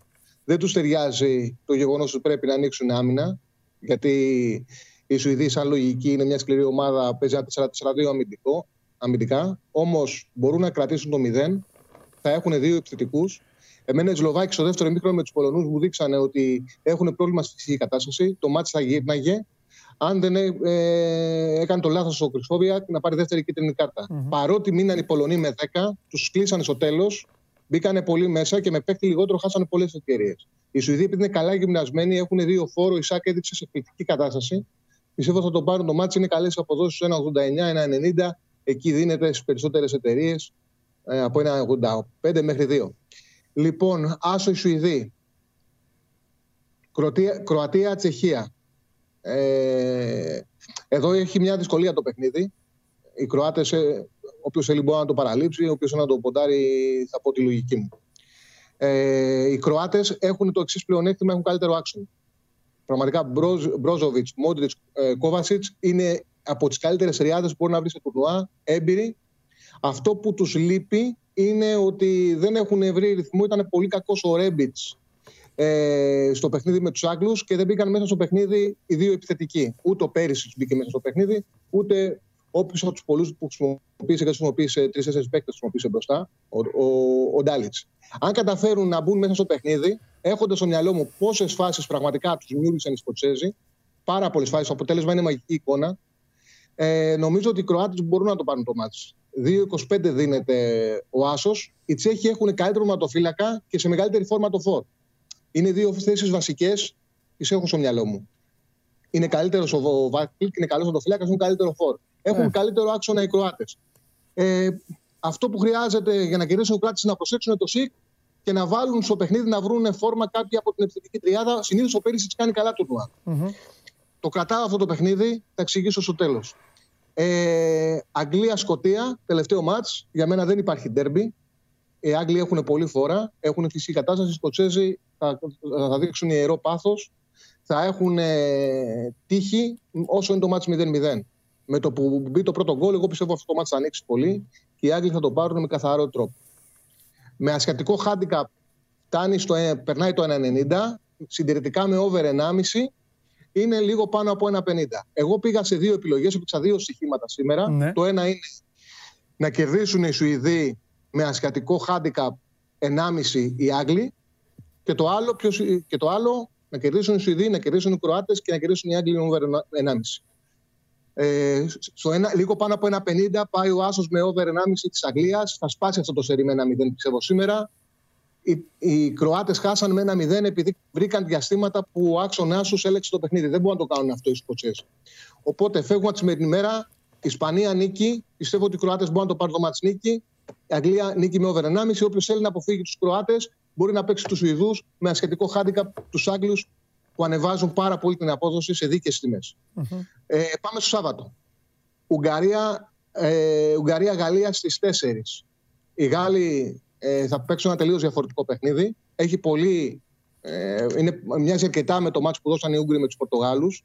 Μοιάζει πάρα πολύ. Από την άποψη ότι και οι δύο ομάδες, ε, και οι Πορτογάλοι και οι Γάλλοι, έχουν προπονητές που θέλουν που ετοιμάζουν τις ομάδες με πλάνο για τα νοκάουτ, δηλαδή να βρουν ε, παιχνίδια που θα τα χτυπήσουν ε, ε, στην κόντρα, θα παίξουν στον χώρο, να προσπαθούν να αξιοποιήσουν την ποιότητα που έχουν μέσω επιθετικά και τώρα θα πρέπει να ανοίξουν άμυνα.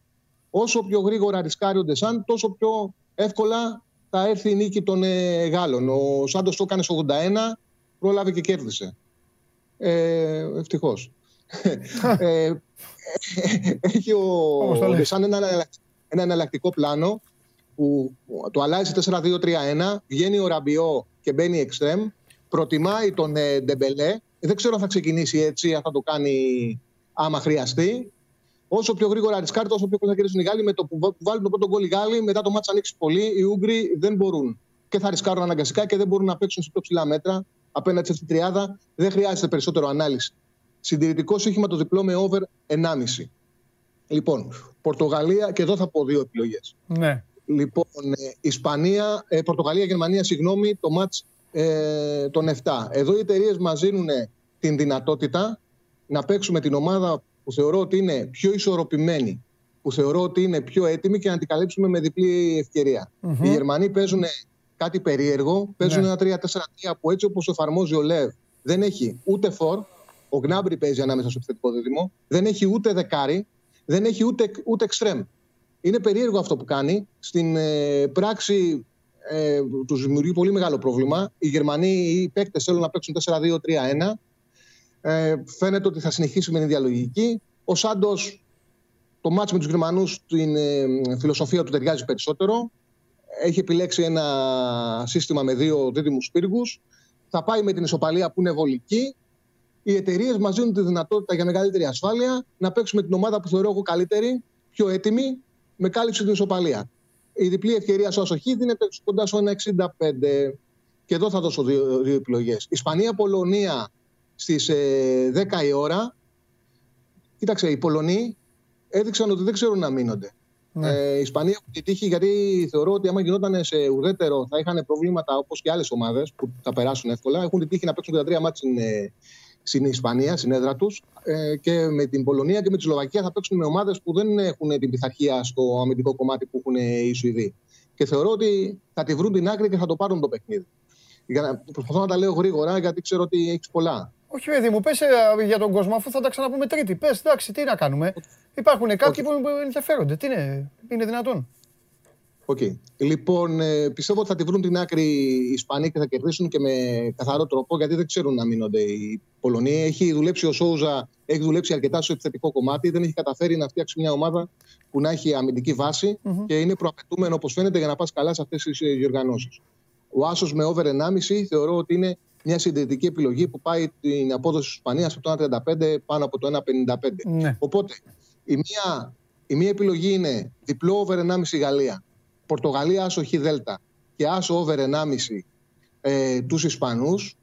Ε, από εκεί πέρα, ποντάρισμα για μεγαλύτερο, μεγαλύτερο ρίσκο, αλλά μπορεί να το παίξει κάποιου 2-3 όπως το έκανα εγώ. Ναι. Ε, Ουκρανία-Γαλλία, διπλό με ασιατικό χάντικα 1,5. Πορτογαλία-Γερμανία, ξέρω, χ βολεύει και τους δύο. Οι Γερμανοί θα πάρουν το βαθμό που είναι πολύτιμος να κερδίσουν τους Τσόγκουρου, να πάνε 4 και να είναι μια χαρά. Οι Πορτογάλοι με 4 θα είναι ήρεμοι. Ο Σάντος κοινικό ορπονητής είναι, το γνωρίζουμε, θα το έχεις στο μυαλό του. Και Ισπανία-Πολωνία over 2,5. Αυτό, αυτή ε, την δεύτερη επιλογή την έχω κάνει εγώ 2-3 στα δικά μου πονταρίσματα. Λοιπόν, Κυριακή υπάρχει το μεγάλο παιχνίδι που είναι Ελβετία-Τουρκία. Ε, ουσιαστικά είναι και τα δύο μάτια σε 7, δεν υπάρχει μάτια ούτε στις 4 ούτε στις 10. Ε, ε, ουσιαστικά ρεαλιστικές ελπίδες για πρόκληση έχουν οι Ελβετοί. Τώρα εδώ θα πω ότι ό,τι έχω δώσει Ελβετή, ανάμεσα σε Ελβετία, Τουρκία, Ουαλία έρχεται το ανάποδο, οπότε μπορεί να το έχει στο μυαλό του. Αλλά από εκεί και πέρα. Ε, Ρεαλιστικές ελπίδες πρόκριση έχουν οι Ελβετοί, γιατί οι Τούρκοι με τρεις βαθμούς έχουν περάσει ομάδες, όμως έχουν και πολύ αρνητικό συντελεστή τερμάτων. Έχουν μείον πέντε. Είναι δύσκολο άμα με μείον τέσσερα και τρεις βαθμούς να περάσεις. Οι Ελβετοί, άμα κερδίσουν, θα πάνε στους τέσσερις ε, βαθμούς. Έχουν καλύτερη ομάδα, έχουν σε καλύτερη κατάσταση στον εμπολό. Άμα κάποιος σκεφτεί το πώς ήρθαν τα μάτς πώς πήγαν τα παιχνίδια της Ελβετίας με την Ουαλία και της Τουρκίας με την Ουαλία, καταλαβαίνει ότι η Ελβετία είναι καλύτερη. Δηλαδή, η Ελβετία έπρεπε να κερδίσουν τους Ουαλούς και το 1-1 είναι ένα άδικο αποτέλεσμα. Οι Τούρκοι είναι τυχεροί που χάσανε μόνο με 2-0. Έχουν παρουσιαστεί απογοητευτικά κακοί στο τουρνουά, δεν το περίμενα τόσο χάλια, είναι χάλια. Στο 1,70 ο Άσος. Από εκεί πέρα στο Ιταλία-Ουαλία Εντάξει, ε, δεν είναι τόσο μεγάλο το κίνητρο, αλλά νομίζω ότι έχουν μια θετική ενέργεια. Παίζουν τη σειρά θέλουν να τη διατηρήσουν οι Ιταλοί. Επίσης, οι Ουαλοί θα έχουν στο μυαλό τους το εξής. Έχουν ένα προβάδισμα ε, πέντε τερμάτων που είναι 4,5 τέρματα με τους Ελβετούς. Δηλαδή, θα έχουν στο μυαλό τους, αν κερδίσουν οι Ελβετοί που θα πάνε 4, να διαφυλάξουν αυτό το προβάδισμα. Δηλαδή, είναι το προβάδισμα είναι 5 γκολ, δεν πρέπει να χάσουν με 3-0. Αν κερδίσουν, δηλαδή, να καταλάβει ο κόσμος με 2-0 οι Ελβετοί, θα πάνε σε 3-4 ε, στα τέρματα οι Ουαλοί, αν χάσουν με 2-0, θα πάνε τα τέρματά τους 3-3 και θα κρατήσουν την δεύτερη θέση. Δηλαδή δεν θα περιμένουν τους επόμενους όμιλους. Θα πανηγυρίσουν από το, από το βράδυ της Κυριακής. Οπότε πιστεύω ότι αν χάνουν με ένα 2-0 θα πάνε σε χαλαρά όλοι να λήξει εκείνο το μάτς. Οπότε η νίκη της Ιταλίας με άντερ της ε, είναι το πιο, η πιο λογική επιλογή που είναι σε καλές αποδόσεις στο 1,90 έτσι έχει πληρώσει και τις δύο φορές με 3-0 η, Ιταλία. Τώρα υπάρχουν περισσότεροι λόγοι για να μείνει εκεί το παιχνίδι και από τις ε, δύο ομάδες. Οπότε από την Κυριακή, ε, Ιταλία-Ουαλία άσος με under 3,5, Ελβετία-Τουρκία άσος. Και πάμε στη Δευτέρα, ε, όπου δεν θα έχουμε εκπομπή, γι' αυτό τα δίνουμε από τώρα. Ναι. ε, στις 7 η ώρα, Βόρεια Μακεδονία, Ολλανδία και Ουκρανία Αυστρία. Εντάξει, Βόρεια Μακεδονία, Ολλανδία, ακόμα και αλλαγές να κάνει ο Ντε Μπουρ. Εγώ απορώ πώς έφτασε. Εντάξει, ήταν από το τέταρτο όμιλο, αλλά ήταν η καλύτερη ομάδα η Γεωργία, γι' αυτό το λέω. Απορώ πώς πήρε η Βόρεια Μακεδονία την ε, πρόκληση από τη Γεωργία. Καλύτερος παίκτης τη Γεωργία, τέλος πάντων. Ναι, ναι. Νομίζω θα κερδίσει, θα κερδίσει πολύ εύκολα η Ολλανδία και θα σπάσει και το ασιατικό χάντικαπ. 1,5 ακόμα και αλλαγέ ε, να βάλει. Θα μπει ο Μάλεν που θα θέλει να αποδείξει ότι πρέπει να παίξει ε, βασικός. σω να είναι και καλύτερο να χρησιμοποιήσει το Μάλεν γιατί θα έχει φόρα για αυτό το μάτσο και όσο μεγαλύτερη όρεξη έχουν οι Ολλανδοί, τόσο πιο εύκολα θα κερδίσουν. Με, over 1, με ασιατικό χάντικα, συγγνώμη, 1,5 το διπλό της Ολλανδίας, οι τιμές είναι ε, πολύ καλές. Περνάνε το 85. Λοιπόν, στο Ουκρανία-Αυστρία βλέπουμε μια ισοπαλία στο 2-0-5. Και γιατί πιστεύω ότι αυτή η ισοπαλία είναι δύσκολο να μην έρθει. Γιατί θα πάνε και οι δύο ομάδες στους τέσσερις βαθμούς. Και οι Ουκρανοί και οι Αυστριακοί. Οι Ουκρανοί θα περάσουν σίγουρα, οι Αυστριακοί θα περιμένουν τους άλλους ομίλους. Τι συμβαίνει όμως; Οι Αυστριακοί θα έχουν εξασφαλίσει λογικά από την προηγούμενη μέρα ότι θα έχουν βάλει από κάτω το πρώτο γκρουπ. Γιατί έχουν 3-3 τέρματα, οι Ελβετοί έχουν τέρματα 1-4. Αν δεν κερδίσουν με 3-0 οι Ελβετοί, που είναι το πιο πιθανό σενάριο, από την... θα ξέρουν ότι κατευθείαν έχουν βάλει το πρώτο γκρουπ. Το πιθανότερο είναι ε, το βράδυ να βάλουν και το δεύτερο γκρουπ από κάτω. Γιατί οι Φιλανδοί θα χάσουν από τους Βέλγους. Αυτό λέει η ποδοσφαιρική λογική. Δεν θα κάτσουν να ξετυλιστούν οι Βέλγοι, ειδικά με ό,τι έχει γίνει με τους δανου Οπότε γνωρίζουν οι ομάδες ότι αν έρθει η ισοπαλία, ε, το παιχνίδι περνάνε και οι δύο. Δεν υπάρχει μεγαλύτερο κίνητρο από ποδοσφαιριστές να περάσει νοκάουτ φάση της διοργάνωσης. Δεν τα ρισκάρεις αυτά τα πράγματα. Έτσι δεν είναι. Να έχεις στο μυαλό τους ο κόσμος, όποιος θέλει να διεκδικήσει λεφτά, ας, να έχεις στο μυαλό του και το 2-2, γιατί ε, όσο μεγαλύτερο σκόρα αποκτάς, δηλαδή να πας στα 5-5 τέρματα, έχεις περισσότερες πιθανότητες να περάσεις. Όλα πρέπει τέτοιο. Νομίζω, πάντως όχι θα έρθει. Στο, αυτό λέει η λογική. Στο 2-10, 2-15, 2-05, ανάλογα την εταιρεία, έχει πέσει πολύ. Γι' αυτό το λόγο, του λόγους που είπαμε, έχει πέσει το χ πάρα πολύ. Και πάμε στα βραδινά. Φιλανδία, Βέλγιο. Οι Βέλγοι, όλοι, όλοι περιμένουν οι Βέλγοι να κερδίσουν με καθαρό σκορ. Όλοι το περιμένουν αυτό. Για να για να γίνει μάχη στο Δανία-Ρωσία. Οι περισσότεροι θέλουν τους Δανούς. Λογικό είναι όσα έχουν περάσει. Θα πρέπει να προσπαθήσουν οι Βέλγοι για να μην κερδίσουν τους Φιλανδούς. Διπλό με over 1,5 και στον τελικό Ρωσία-Δανία. Οι Δανείοι. Γιατί αυτό κερδίσουν οι Δανείοι, μην ασχολείσαι. Ένα μηδέν να κερδίσουν, ναι. περνάνε δεύτεροι. Αν βέβαια χάσουν οι Φιλανδοί. Έτσι. Ωραία. Να πιάσουμε και το ειδικό στοίχημα. Ναι, θα κερδίσουν οι Δανείοι και εγώ αυτό πιστεύω. Οπότε από Δευτέρα, διπλό με ασιατικό χάντικα 1,5 οι Ολλανδοί, Ουκρανία, Αυστρία Χ, Φιλανδία, Βέλγιο διπλό με over 1,5, Ρωσία, Δανία διπλό, 3-4. Η δικιά μου επιλογή, ωραία η τραγιάσκα σου. Have a nice weekend.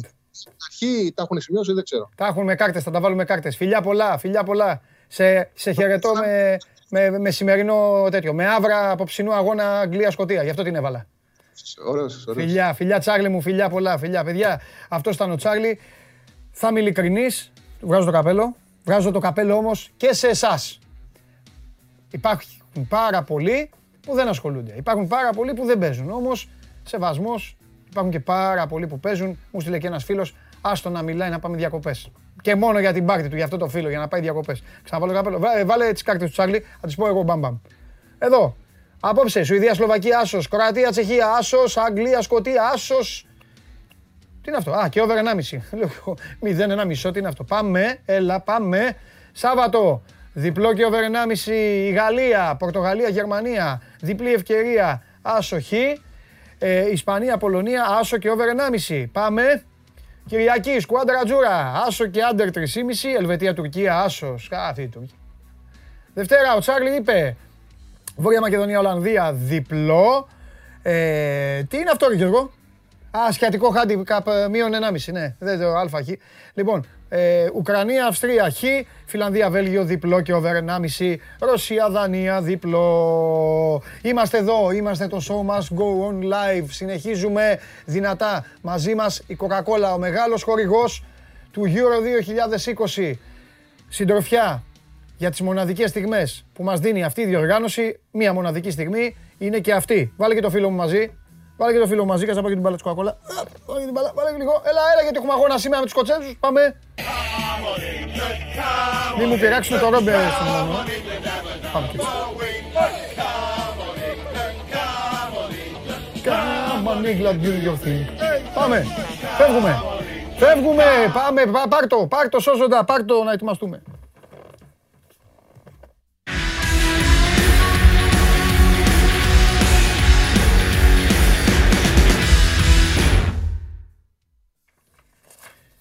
Peaky, Peaky Blinder είναι τέτοιο, ε. Είναι serial, ε. Δεν το έχω δει. Θα το δω. Θα το δω. Θα το δω. Ε, Βλαβιανέ.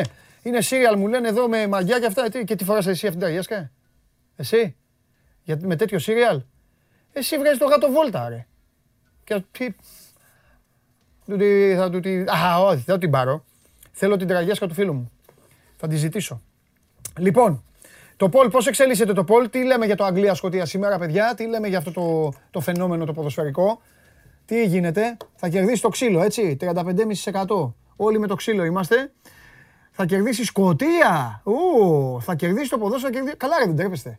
Ρε, δώσω κάμερα. Καλά δεν τρέπεστε. δεν τρέπεστε. Δεν τους λυπάστε, ρε. Ε, δεν τους λυπάστε. Θέλετε να τους δείτε πάλι, πάλι κάτω, ανάσκελα. Ως συνήθως. Ντροπή, ρε. Έλα, ρε. Όλη η Αγγλία πρέπει να είμαστε. Το έχω ξαναπεί. Το έχω παίξει κιόλας εγώ. Κατάκτηση Αγγλία. Πριν ένα μήνα. Α, Λοιπόν, στείλτε βίντεο. Στείλτε βίντεο και δεν θα χάσετε. SMGO, παπάκι, sport24.gr και ένας από τους ανθρώπους ο οποίος πλέον θέτει τον εαυτό του στην διάθεση της εκπομπής, αλλά και θέτει και υποψηφιότητα για να μπει στα τέσσερα κορυφαία βίντεο διεκδικώντας το μεγάλο δώρο τέλος Ιούλη, είναι αυτός.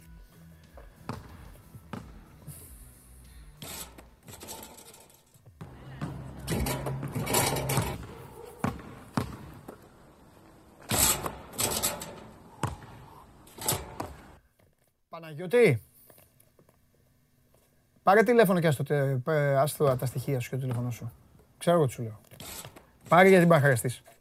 Λοιπόν, πάμε Θεσσαλονίκη. Έλα, πάμε Θεσσαλονίκη γιατί μετά έχουμε καταστροφέα. Πάμε Θεσσαλονίκη και μετά τις δύο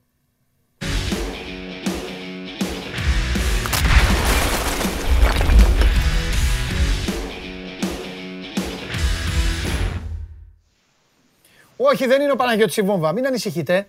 Σε λίγο. Σε καμιά ώρα. Οκ. Τι είναι αυτό; Πιτζάμα. Come on, Τι England, σου αρέσει. έλα, ρε. τι; Τι είναι αυτό. ρε; Σι- Τι είναι αυτό το φαλαφάλ.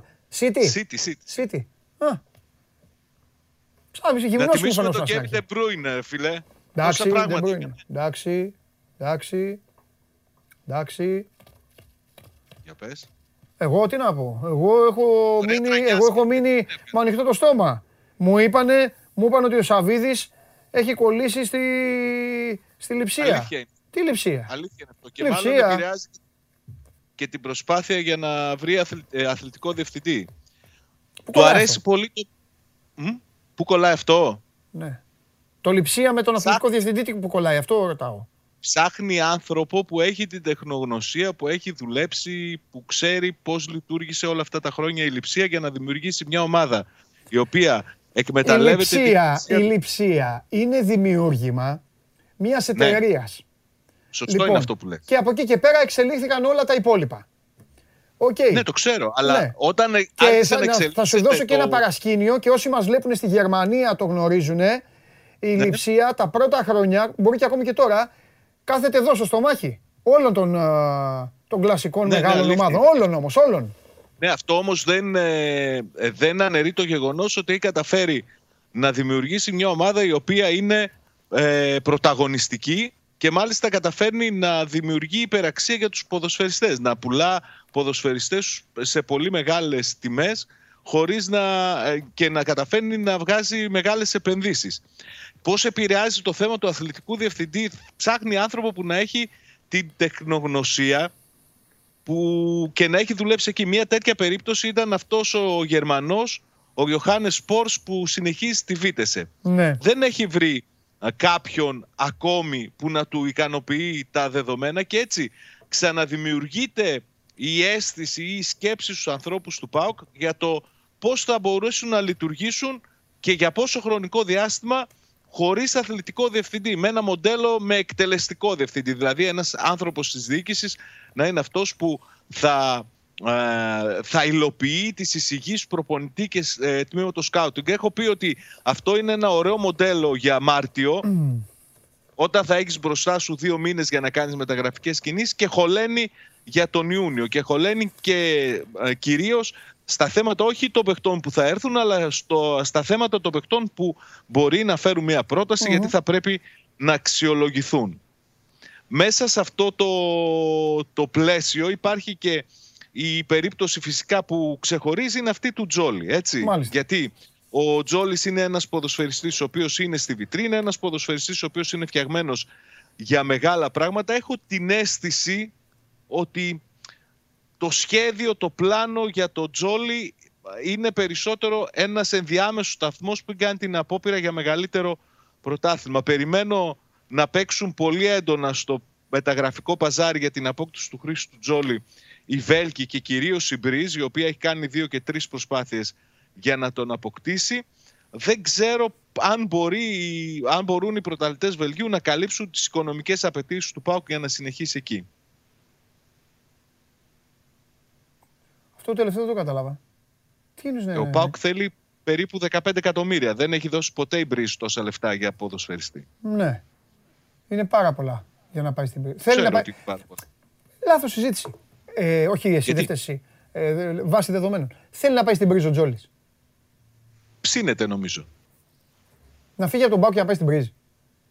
Για να λειτουργήσει, σου, επα- ε, σου ξαναλέω Σκαλοπάτι. το βελγικό πρωτάθλημα ως σκαλοπάτι για ένα μεγαλύτερο, ναι. Αυτό είπαμε. ε, Το, για τον Τζόλι θα αποφασίσουν οι Αμερικάνοι. Και φαίνεται ότι αυτό είναι το σχέδιό τους. Ναι. Ναι. Ναι, ναι, ναι, ναι, τα έχουμε πει για τους Αμερικάνους. Αυτά. Τα έχουμε πει. Τα έχουμε πει. Ναι. Δεν μας άνεσε αυτό.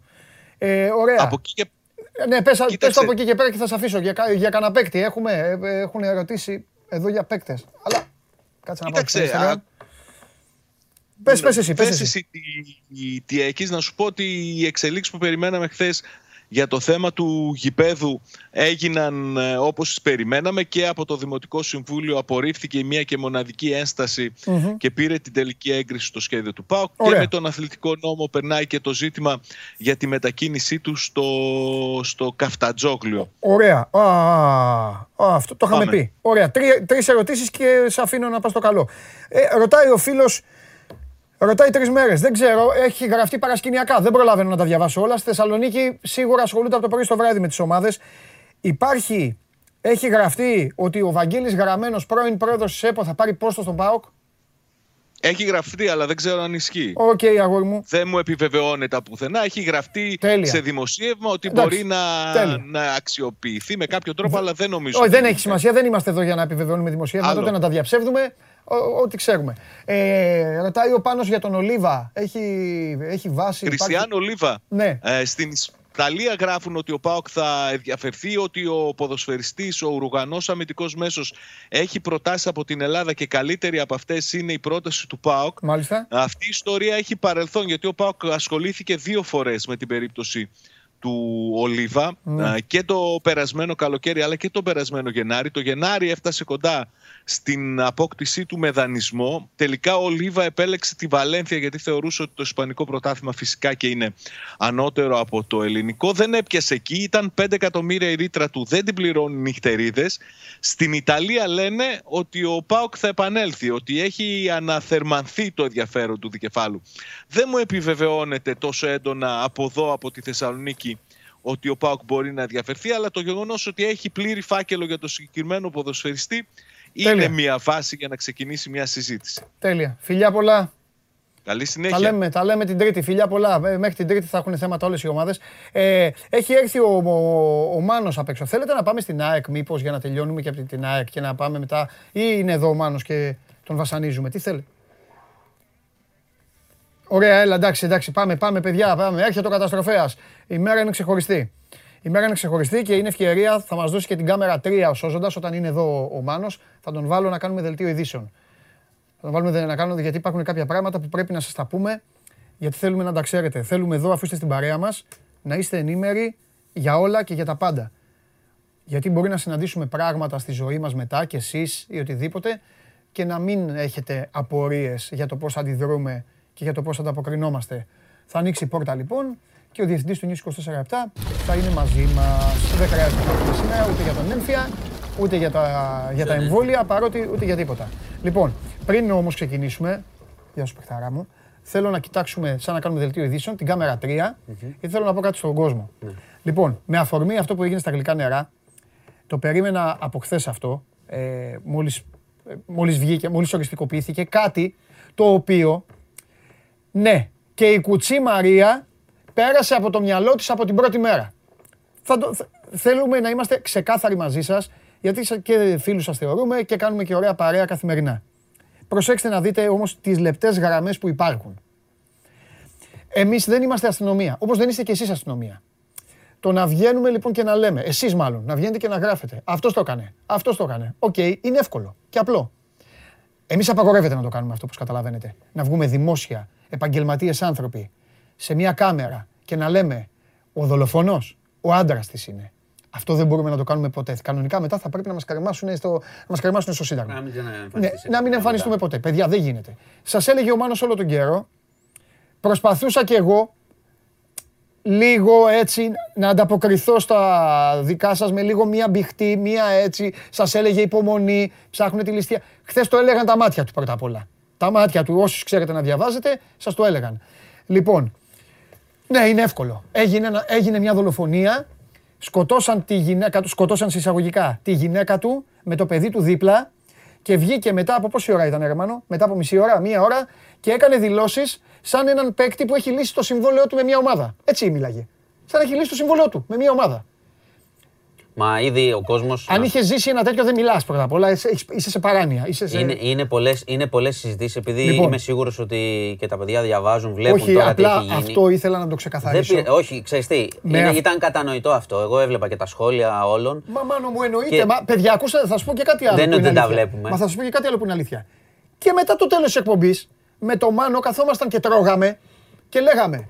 Έλα ρε, αυτό θα το έχει κάνει. Ε, αυτό... Άλλο όμως, έτσι δεν είναι. Άλλο το καφενείο, άλλο το. Είναι, είναι άλλο το καφενείο και είναι και όταν είναι σε εξέλιξη έρευνα. Ε, ακριβώς. αν αν είδες ε, και η αστυνομία, για να αρχίσουμε σιγά σιγά να πάμε πώς φτάσαμε χθες Ναι, στην ομολογία τελικά. ναι. και η αστυνομία, όπως λένε τώρα και δεν έχουμε λόγο να μην το πιστέψουμε, δεν είχαν δει κενά στην υπόθεση. Από την πρώτη μέρα, έτσι. Το λέγανε και οι φίλοι, είδανε, είδανε και τις δηλώσεις που έχει πολύ δίκιο. Δηλαδή, ο- με τις δηλώσεις εκείνες που είχε κάνει στην κάμερα τότε. Είναι αυτό που λες. Δηλαδή και όλη η κοινή λογική ήταν. Ναι, ναι. Βέβαια, γράφανε, «Α, παιδιά, τον είδαμε, αυτός το έκανε. Όπως είπες πολύ σωστά, δεν μπορούμε να πούμε τέτοιο πράγμα. Δεν γίνεται να πεις τέτοιο πράγμα σε εξέλιξη, όταν είναι μια έρευνα σε εξέλιξη. Δεν γίνεται να το πεις ως δημοσιογράφος, γιατί θα σε κλόουν αν το πεις. Έτσι, ξεκάθαρα. Γιατί πες μία στο εκατομμύριο ότι δεν είναι. Τι έχεις κάνει μετά; Ποια είναι η ευθύνη σου, ας πούμε, απέναντι σε κάποιον; Ή πες ότι, ξέρω εγώ, προειδοποιείς, κάνεις, δημιουργείς ατμόσφαιρα. Είναι λάθος. Είναι λάθος. ναι, ναι, ναι. Προφανώς και εμείς θα θέλαμε εδώ να έρθουμε, παιδιά, να πούμε. Εννοείται, Ξέρεις τι, εννοείται. είναι αυτό και υπάρχει αυτή η διαρροή και τέτοια να γίνει χαμός στα Ναι, σχόλια, ναι, να να είναι, κάνουμε νούμερα, να να είναι κάνουμε 5.000 σχόλια και να Εννοείται, κάνουμε ναι, κουβέντα. δεν είναι Αλλά αυτό. δεν είναι η σωστή αντιμετώπιση. Ασχέτως τώρα το τι γίνεται στα social κτλ. Προφανώς ήταν κοινή λογική αυτό που, που βλέπανε και που έλεγαν. ναι.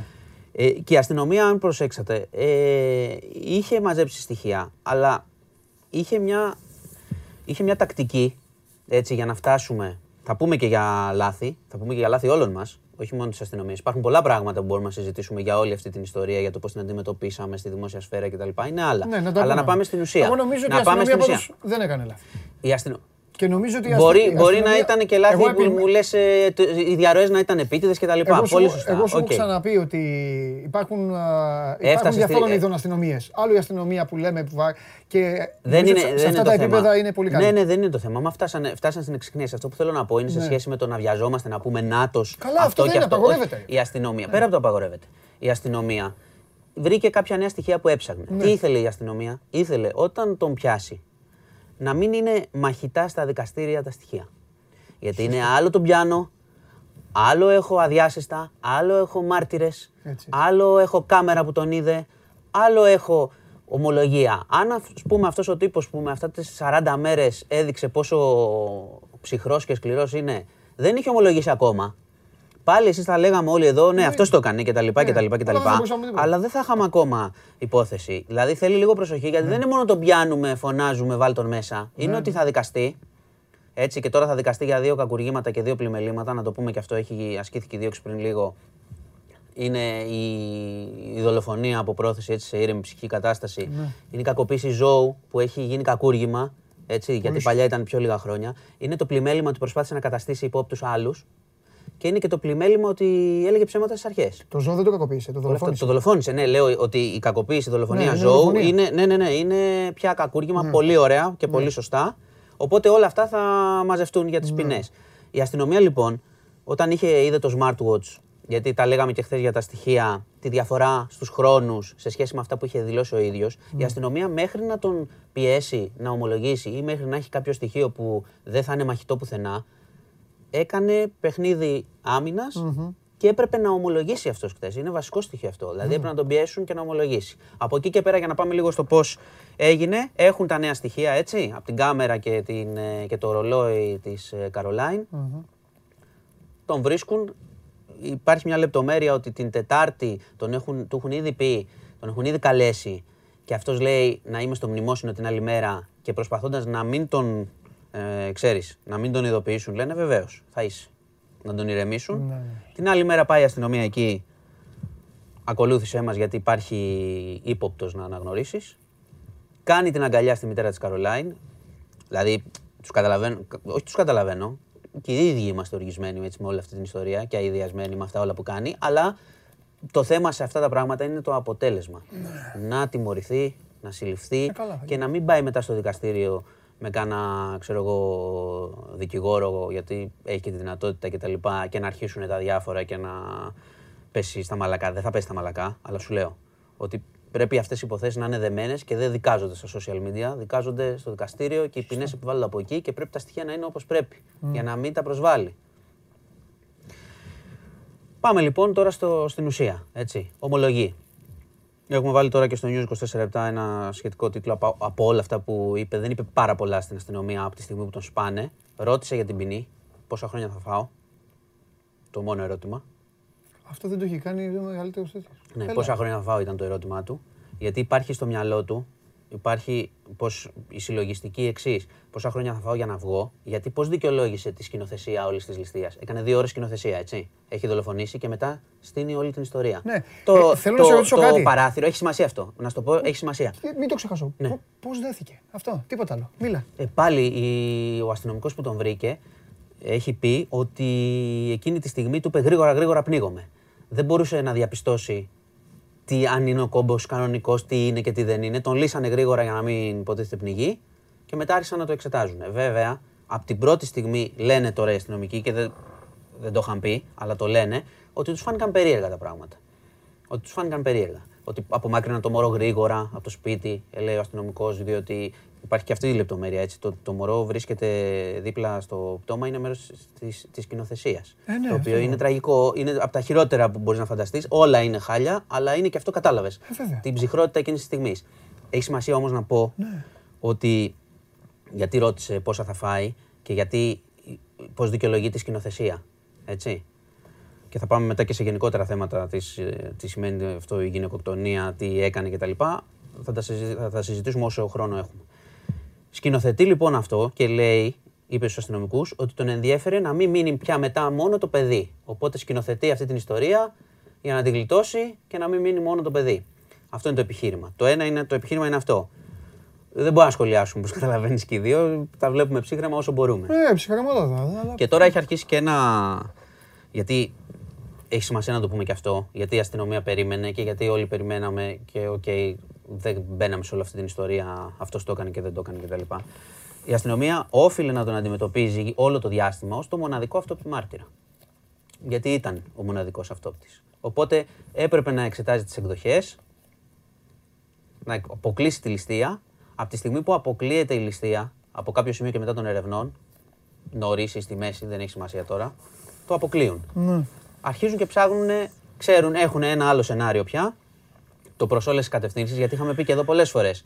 Το πρώτο σενάριο ήταν ότι εξετάζουμε τη ληστεία, ψάχνουμε συμμορίες, πιάσανε τον ε, ε, άλλο τον Γεωργιανό που, στα σύνορα που ήταν εμπλεγμένο σε κάτι άλλο βέβαια και ο άνθρωπος δεν είχε τελικά σχέση με αυτό. Ε, αρχίζουν και ψάχνουν το σενάριο, ξέρεις, κά- σε κάποια στιγμή είχαμε πει και εδώ, που παρά από το τι λεγόταν στα social, ότι εξετάζουν όλες τις κατευθύνσεις. Αυτό ήταν η αλλαγή σε σχέση με αυτά που λέγαμε, γιατί ήμασταν αρκε- αρκετά προσεκτικοί σε αυτά που λέγαμε, σε σχέση με το βασικό σενάριο ότι είναι η ληστεία. Από το όλες τις κατευθύνσεις φτάσαμε εδώ που φτάσαμε. Αυτό έγινε, ομολόγησε και επειδή τα λέει ο ίδιος και πάλι έχει σημασία αυτό, το λέει ο ίδιος, αυτός επικαλείται ε, καυγά.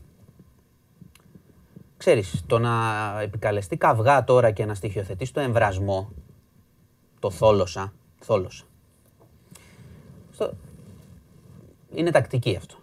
Στο δικαστήριο θεωρεί ή μπορεί να θεωρήσει κάποιος ότι μπορεί να τον βοηθήσει. Είναι τακτική. Ότι θόλωσα, το πάθος, τσακωθήκαμε. Καταρχάς, για να τα πούμε αυτά μια φορά και όσοι έχουν μυαλό το καταλαβαίνουν, εγώ το έγκλημα πάθους δεν το δέχομαι. Είναι μια ανοησία. Δεν σκοτώνεις από αγάπη, σκοτώνεις από μίσος και από εξουσία. Να θες να ελέγχεις τον άλλον και να ασκείς εξουσία. Είναι ένα τρίκ αυτό, το έγκλημα πάθους και το θόλωσα και φαίνεται να το δουλεύει καλά. Γιατί λέει ότι υπήρχε καυγάδες, υπήρχαν καυγάδες στο ζευγάρι, αλλά το βράδυ εκείνο τσακώθηκαν και εκείνη έκανε κάτι και πήγε να χτυπήσει κτλ. κτλ. Λοιπόν, εντάξει, αυτά στο δικαστήριο θα τα δούμε, αλλά εγώ το λέω και γενικά. Το λέω και γενικά για όλα τα εγκλήματα. Έτσι. Και τα εγκλήματα κατά γυναικών. Στην Ελλάδα που είναι και εδώ μπόλικα. Αυτός και ο- πρέπει να το ξέρουμε αυτό. αυτός και ο να τα τύπος- λέμε αυτά. αυτός ο Δεν τύπος- υπάρχει έγκλημα από αγάπη. Αυτός ο τύπος είχε σχέση με ένα ανήλικο κορίτσι. Άλλη μια πτυχή. Άλλη μια πτυχή της ιστορίας. Ένα ανήλικο κορίτσι Εδώ βάζω λοιπόν την κοινωνία, την οικογένεια. Έτσι. Ανήλικο κορίτσι. Ανήλικο κορίτσι, γάμος μετά. Το κορίτσι Α, Το γάμο σου εντάξει. δεν- ε, έχει, ε, έχει, ε, έχει, σημασία, Αλλά- έχει σημασία αυτό που λες, γιατί πολύ, πολύ, βάζεις αλλά ένα εγώ πλαίσιο. επειδή είναι βάζ- έξυπνοι οι βα- άνθρωποι, βάζεις ένα πώς πλαίσιο. βλέπουν. Βάζεις ένα πλαίσιο. Ναι. Βάζεις ένα πλαίσιο. Ότι ένας άνθρωπος χειρίζεται ένα κορίτσι. Ναι, έτσι, ανήλικο, ανήλικο το ξαναλέω. ανήλικο κορίτσι, παντρεύεται, το βάζεις σε ένα χρυσό κλουβί. Συμβαίνει ότι. Άστο, είναι, είναι όλο το Αυτό- πλαίσιο. Είναι όλο το πλαίσιο. Εγώ, Γιατί εγώ είμαι υπήρχε, κοινικός. υπήρχε Εκεί είναι, εικόνα. εκεί είναι, ε, Ε, είναι το επιλογή της καταλαβαίνω. ίδιας και της οικογένειάς της. Το καταλαβαίνω. Όταν είναι ανήλικο, Το καταλαβαίνω. είναι και θέμα... Το καταλαβαίνω αυτό που λες. Και Παραπάνω. δεν, δεν, δεν διαφωνώ με αυτό. Αλλά σου ξαναλέω ότι αυτό το κορίτσι στα 20 της χρόνια σκέψου. Ήταν συνεχώς υπό τον έλεγχο. Ναι. Έτσι, και μόλις πήγε να αντιδράσει, γιατί αυτό έχει γίνει εδώ. Ναι. Γιατί υπήρχαν, υπάρχει και η πληροφορία ότι έψαχνε ένα ξενοδοχείο μέσω διαδικτυακής εφαρμογής για να φύγει Ναι. με το παιδί. Να απομακ... Μόλις πήγε να απομακρυνθεί, Ναι, τη δολοφόνησε. ναι. Αυτό, να δεις αυτό τώρα. είναι τώρα Εδώ, το, το, το ναι. story. Είναι ένα story το οποίο δεν έχει τελειώσει. Δεν έχει τελειώσει. Ε, θα, θα το κάνω λίγο ταινία, ταινία, τέλος Ε, πάντων. ταινία είναι. Ναι. Ας το πούμε. Αυτός ο τύπος, άθελά του και χωρίς να το καταλάβει, γιατί δεν μου δείχνει και πολύ τέλος πάντων, ε, έχει μπλέξει μέσω της δίωξης της αστυνομίας, έχει μπλέξει και πολύ κόσμο. Και άλλο κόσμο. Πολλοί από αυτόν τον κόσμο μπορεί να τον συναντήσει. Καταλαβαίνεις. Εντάξει, να σου πω κάτι. Όχι, δεν το Πάντα λέω, δεν το λέω. δεν- το- Κατάλαβες πώς το λέω. Έλα. είναι- Ολοκρυβόμαστε από τον κόσμο. Και ο κόσμος Όχι, καταλαβαίνει τι ξέρω εννοούμε. τι λέει. Ναι. Ε, απλά Θε- εγώ σου λέω ότι Ρε αυτά, παιδί μου, αυτά δεν είναι. Πώς το θα λένε, το- δεν η είσαι- τιμωρία του. Όχι, όχι, Μην όχι. πάμε σε αυτό. Κατάλαβα τι λες. Δεν Μα λέω είναι και στη τιμωρία. δίωξη. Είναι και στη δίωξη. αυτό που λες. Ακριβώς, Είναι δεν και στη λέω δίωξη, τιμωρία, ότι παιδί μου. έβαλε Ας μην προσπάθησε- φοβόμαστε να μιλήσουμε Όχι, επιτέλους. όχι, όχι. Όταν- Δεν άκουσε φοβόμαστε με, καθόλου. άκουσε Πρέπει με. να μπαίνουμε στην ουσία όμως των Μπράβο, πραγμάτων. όταν λοιπόν υπάρχουν, θα, λέω, θα πω ονόματα. Ο Διαμαντόπουλος και ο Χωριανόπουλος. Με βεβαρημένο ποινικό μητρό. Είμαστε εμείς οι δύο. Ο τύπος λοιπόν έχει κάνει αυτό το πράγμα και μια ωραία μέρα έρχονται λοιπόν σε εμάς τους δύο, μας αρπάζουν και μας κάνουν την ημέρα μας κόλαση για κάτι στο οποίο, ναι, εμείς με το βεβαρμένο ποινικό μητρό, εμείς δεν έχουμε καμία σχέση. Είναι και στη δίωξη αυτό σου λέω. Ναι, ε, Είναι μπράβο, ότι εντάξει. ε, Ναι, δεν τα λέμε προσπάθησε στον να κόσμο καταστήσει αυτό. ύποπτο κάποιον άλλον. Ε, που δεν ήταν. ναι. Είναι, είναι Ναι. πλημέλημα, αλλά Ναι. είναι στη δίωξη. Είναι στη δίωξη. Ε, αυτό επίσης κάτι που πρέπει να σημειώσουμε. κα- Θα γίνει μεγάλη κουβέντα όλες τις υπόλοιπες μέρες Ναι. και ερωτήσεις είναι πολλές. Είμαι σίγουρος και τα σχόλια θα είναι πολλά και θα δούμε και πώς θα πάει. Θα τον πάνε, εισαγγελέα, Ναι. ανακριτή, τι θα γίνει, δικαστήρια αυτά, προφυλάκηση, όλα είναι, θα γίνουν μπροστά. Αυτό που πρέπει να έχουμε κατά νου, γιατί ξέρεις, είναι αυτή, αυτή η αστείωτητα πέφτεις από τα σύννεφα και όλο αυτό το story, γιατί πρόσεξε, Ναι. το προφίλ σε σχέση με αυτό που όλοι έλεγαν στην αρχή, λέγαν, τι, σκε- τι λέγανε, συμμορίες, ξένοι Ναι, εντάξει. και όλα αυτά τα γνωστά κτλ. Το προφίλ αυτού του ανθρώπου το είδες πώς είναι, επιτυχημένος, αυτά, ωραίος. Το, το κακό μπορεί να βρίσκεται οπουδήποτε. Δεν είναι απλοϊκό αυτό που λέω. Αλλά έχει σημασία, έχει σημασία να μας μείνει ότι πρέπει να, πώς το λένε, πρέπει να ασχολούμαστε. Όταν βλέπουμε ή ακούμε για κακοποίηση, δεν σου λέω να γίνουμε οι κουτσομπολίτες της γειτονιάς να μπαίνουμε σε όλα τα σπίτια, αλλά η κακοποίηση των γυναικών υπάρχει και μπορεί να οδηγήσει και κάπου. Μπορεί τώρα, εδώ δεν ξέραμε, μπορεί να μην την κακοποιούσε πριν και να τη χειριζόταν απλά και να την πίεζε. Αλλά στο ξαναλέω ότι επειδή συμβαίνουν αυτά στην Ελλάδα και δολοφονούνται οι γυναίκες συνεχώς. Έτσι, από τους άντρες τους ή κακοποιούνται ή προσπαθούν να φύγουν. Και το κράτος πρέπει να προσπαθεί να σκύβει και να βοηθάει και εμείς να μην είμαστε αδιάφοροι. Δεν το λέω επί- για τη συγκεκριμένη υπόθεση ότι κάποιος αδιάφορος κάποιος άκουσε, γιατί δεν το γνωρίζω και δεν το λέω γι' αυτό. Αλλά το λέω γενικά. Όπως είδατε, μπορεί κάποιος να είναι έτσι ατσαλάκωτος, το καλό παιδί κτλ. Και μόλις η κοπέλα πήγε να φύγει, που είναι δικαίωμά της, γιατί να σου πω κάτι, άμα είσαι και τρελός από έρωτα και δεν θες να σου φύγει ο άλλος και είσαι τρελός, δεν το σκοτώνεις. Δεν το σκοτώνεις τον άλλο που τον ναι, αγαπάς. ναι, δεν άμα είσαι συζητάμε. τρελός και δεν αντέχεις, κάνε κάτι να πέσει από τον μπαλκόνι εσύ μόνος σου. Δεν το συζητάμε. Οπότε είναι μια, είναι μια υπόθεση που έκλεισε και καλώς βρέθηκε ο ένοχος, αλλά είναι μια υπόθεση που θα μας πληγώνει πάντα. Δηλαδή δεν μπορείς να το διανοηθείς. Και σκεφτείτε κιόλας. Ε, και όλα- όλα και όλοι τα- σκέφτεστε, σκεφτόμαστε όλοι και το Όλα είμαι. τα πλάνα, εγώ τώρα δεν σου κρύβω, με ενόχλησε πολύ γιατί το είχα στο μυαλό. μου. Σιγά ανακάλυψα την Αμερική, όπως και όλος ο κόσμος. Με ενοχλούσε η εικόνα με το παιδάκι στην κηδεία, ξέρεις εκεί Ε, από ναι. πάνω και όλα Ε, αυτά. και εκεί σκηνο- ήταν- Είναι μέρος, είναι μέρος της σκηνοθεσίας. Ναι, ναι, ναι, ναι. Να σου πω ότι αγκαλιάζει χθες τη μητέρα της. Ναι. Ναι, το είδα, το είδα. Α, Ναι. Είναι μέρος, είναι μέρος της σκηνοθεσίας. όλο Ναι. αυτό. Η, Όλο μόνη, αυτό το πράγμα. η μόνη αλήθεια που είπες σε όλη την ιστορία, άθελά του, η μόνη αλήθεια που είπε, δεν το ξέρω τι έλεγε η αλήθεια εκείνη την ώρα, είναι που είπες σε αυτή τη γυναίκα, ε, πρέπει να φύγω γιατί έχουν, ε, έχουν πιάσει έναν ύποπτο. Αυτή είναι η μόνη αλήθεια που είπε να Ναι, ξέρεις, ναι, ναι. σε όλη την ιστορία. Ναι, ναι. Απλά δεν ήξερε εκείνη την ώρα ήταν Και αυτός. το σχέδιο, όπως φαίνεται, το σχέδιο που σκέφτηκε για να, τη σκηνοθεσία πρέπει να το είχε εμπνευστεί, αν θυμάσαι από την ιστορία που είχαμε πει ότι ένας συνάδελφός του τον είχαν ληστέψει με τον ίδιο τρόπο. Βγήκε ο άνθρωπος αυτός και μίλαγε. Τον Έκανε είχαν δηλώσεις. ληστέψει με τον ίδιο τρόπο. Ναι. Οπότε εντάξει, τώρα όλο αυτό το story να είναι παρόμοιο. Δεν μπορώ να καταλάβω πάλι πάντως πώς, ε, δεν- πώς μπορείς να, να, εντάξει, να φημωθείς μπορείς, να κάνεις, πώς έδεσαι Σα- τα μα, χέρια τους; άστο το Ε, και το πώς πώς- έδεσε το, το 40, χρό- το 40 χρόνια, 40 μέρες Και θέατρο. έβλεπα, λέει, το, ένα- σα- το ένα 37, κοντό, ε. το 37 μέρες θέατρο, είναι, α, ε, αυτό εξοργίζει ακόμη περισσότερο τον κόσμο. Αυτό σκέφτονται. Αυτό δεν είναι η πρώτη φορά. Η άλλη, Είναι, έχουμε δει και η άλλη κάστημα. πήγαινε στην εκπομπή Ναι, και έλεγε: ναι, Έχει ναι. χαθεί ο άντρας μου. Έλεγε στην Νικολούλη: «Ε, Ψάχνω τον άντρα μου και τον είχε. Ναι, Εντάξει. είναι, είναι, είναι μια ιστορία φρίκης εντελώς, Ναι. αλλά πρέπει, το ξαναλέω, πρέπει να μείνουν και κάποια πράγματα και κάποια πράγματα να, να αλλάξουν και να τα συζητάμε Ναι. σε σχέση με τις, ε, τις γυναίκες. Βλέπεις, κινδυνεύουν οι γυναίκες μέσα στο σπίτι τους. Ναι. Μέσα στο σπίτι τους, το φαντάζεσαι; Πρέπει αυτό να το δούμε. Πρέπει να το δούμε. Και ξέρεις, θεωρώ, θεωρώ τους άντρες που σκέφτονται λογικά και αυτοί που μας ακούνε, ε, είναι, ε, και εμείς και όλοι, θεωρώ τους άντρες που σκέφτονται λογικά μέρος της προσπάθειας της λύσης. Και για την υπεράσπιση και για τη γενικότερη συμπεριφορά μας στην κοινωνία. Α, ο Γιώργος μου λέει: Από μπροστά δέθηκε. Τον βρήκαν σε εμβριακή στάση. Εντάξει, Γιώργος. Ναι, πάντως ο αστυνομικός είπε, Γιώργο, ναι, Εντάξει, ε, ο μπορεί. αστυνομικός πάντως ε, που τον βρήκε, Εγώ νόμιζα ήταν πίσω. του φώναζε, του φώναζε, ναι, σωστό, του φώναζε, ξέρεις, λύσε με, κάνε με ότι σκάω. Έτσι είπε ο αστυνομικός. Αλλά σου ξαναλέω. Οπότε το- ο άλλος βιάστηκε. ε, ούτε για είδε ότι τι είναι. Σκάει ναι. και τα λοιπά. Ε, αυτό είναι, εδώ Ωραία. είμαστε, εδώ Ναι. είμαστε. Εντάξει, Μονοπολίσαμε, εντάξει. Όχι, άμα. Ε, κάθε δεν μέρα, εννοείται. ε, Τι θα λέγαμε. Εννοείται. Δεν υπάρχει. Συνεχίζεται όλη η ιστορία. Ναι. Θα τα βλέπετε και στο News 24 Ναι, ναι, ναι. Μέχρι την Τρίτη που θα έχουμε Ψυχραιμία ξανά τώρα. το Μάνο εδώ, να μπαίνετε συνέχεια στο site γιατί οι εξελίξεις τώρα. Εξελίξεις. Τώρα ε, ανακριτής, εισαγγελέας. Τώρα ε, μαθαίνουμε, αυτό. μαθαίνουμε λεπτομέρειες, τι Μέσα. είπε. Κοιτάξτε, τώρα σας ξαναλέω, η, ου- η ουσία είναι να, να, μακροπρόθεσμα να βγάλουμε κάτι από αυτή την, ε, Ναι. και από αυτή την ιστορία σε σχέση με το πώς μπορούν να προστατευτούν οι γυναίκες, πώς μπορούν να προστατευτούν ε, μικρά παιδιά, σαν αυτό που είπες Ναι, πριν, που ναι. έχει σημασία. Ναι. Ε, βοήθησαν και οι κάμερες ε, που είχε πάρει την Και- κάρτα. Ε. την Δεν σου κάρτα, είπα, ναι, γιατί ναι, σου το έρωσα ανέφερα, αυτό. το Σου ανέφερα, λέω, το άμα η ανέφερα. κάρτα, ναι. Είναι οι χρόνοι Η που κα- σου Η είπα. κάρτα σου λέω πριν. Έτσι ξεκίνησε, έτσι Ναι. φτάσανε σε ένα σημείο να πούν τώρα ήρθε η ώρα να τον πιέσουμε και να του πούμε έχουμε αυτά και να τον πιέσουμε να ομολογήσει. Γιατί φαίνονταν διαφορετικοί χρόνοι και επίσης φαίνονταν και κίνηση από το κινητό του μέσα, σε σχέση, μέσα στο σπίτι. Κατάλαβες σε σχέση με τους χρόνους που είχε δώσει ότι τον έδεσαν και ότι ε, δολοφονήθηκε η Καρολάιν.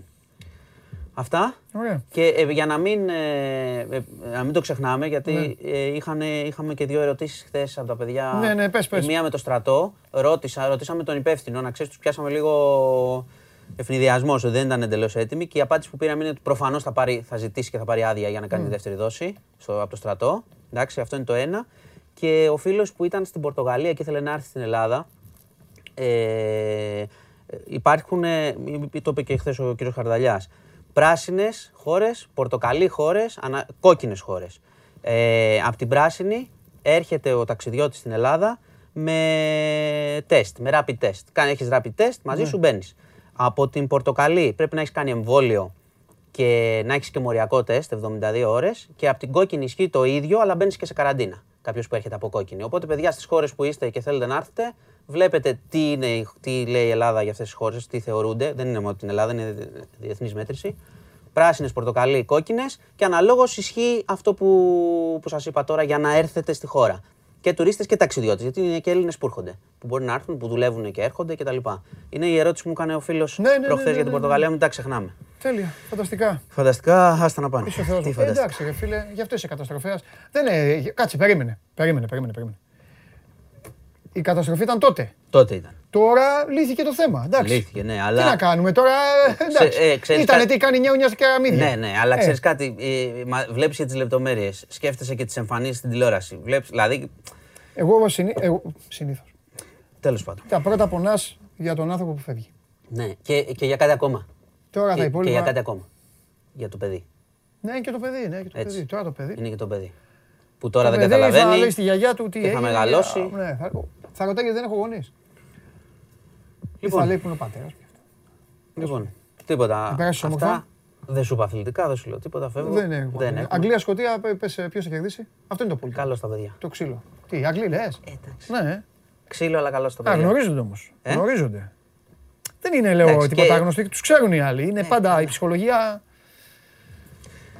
Φιλιά. Πάω. Φιλιά. Θα πάρω και. Θα πάρω Να πάρεις και βέβαια, ένα. να πάρεις. Να πάρεις. φεύγοντας. Να πάρεις, ό,τι γουστάρεις να πάρεις. Να δροσιστούμε τουλάχιστον. Να πάρεις. Εσύ το κάνεις και με στυλ, δεν είσαι καβαλιαράτος. Καβαλιαράτος τι και- κάνει, τα Έχει ρίχνει. αδειάσει όλα τα ψυγεία. Ναι, εντάξει. Λοιπόν, Δίκαιο. γεια σας. Ο ήχος δίκαιος. Δίκαιος. Ε, σε παλικάρι. Δυστυχώ δίκαιος. Παλικάρι, μπείτε στο News 24 Ο διευθυντής του είναι εδώ καθημερινά στο Show Must Go On Live. Ο Μάνος Χωριανόπουλος, όλος δικός σας. Ε, λύθηκε το μυστήριο. Τέλος πάντων, μυστήριο ήταν, δεν ήταν. Ε,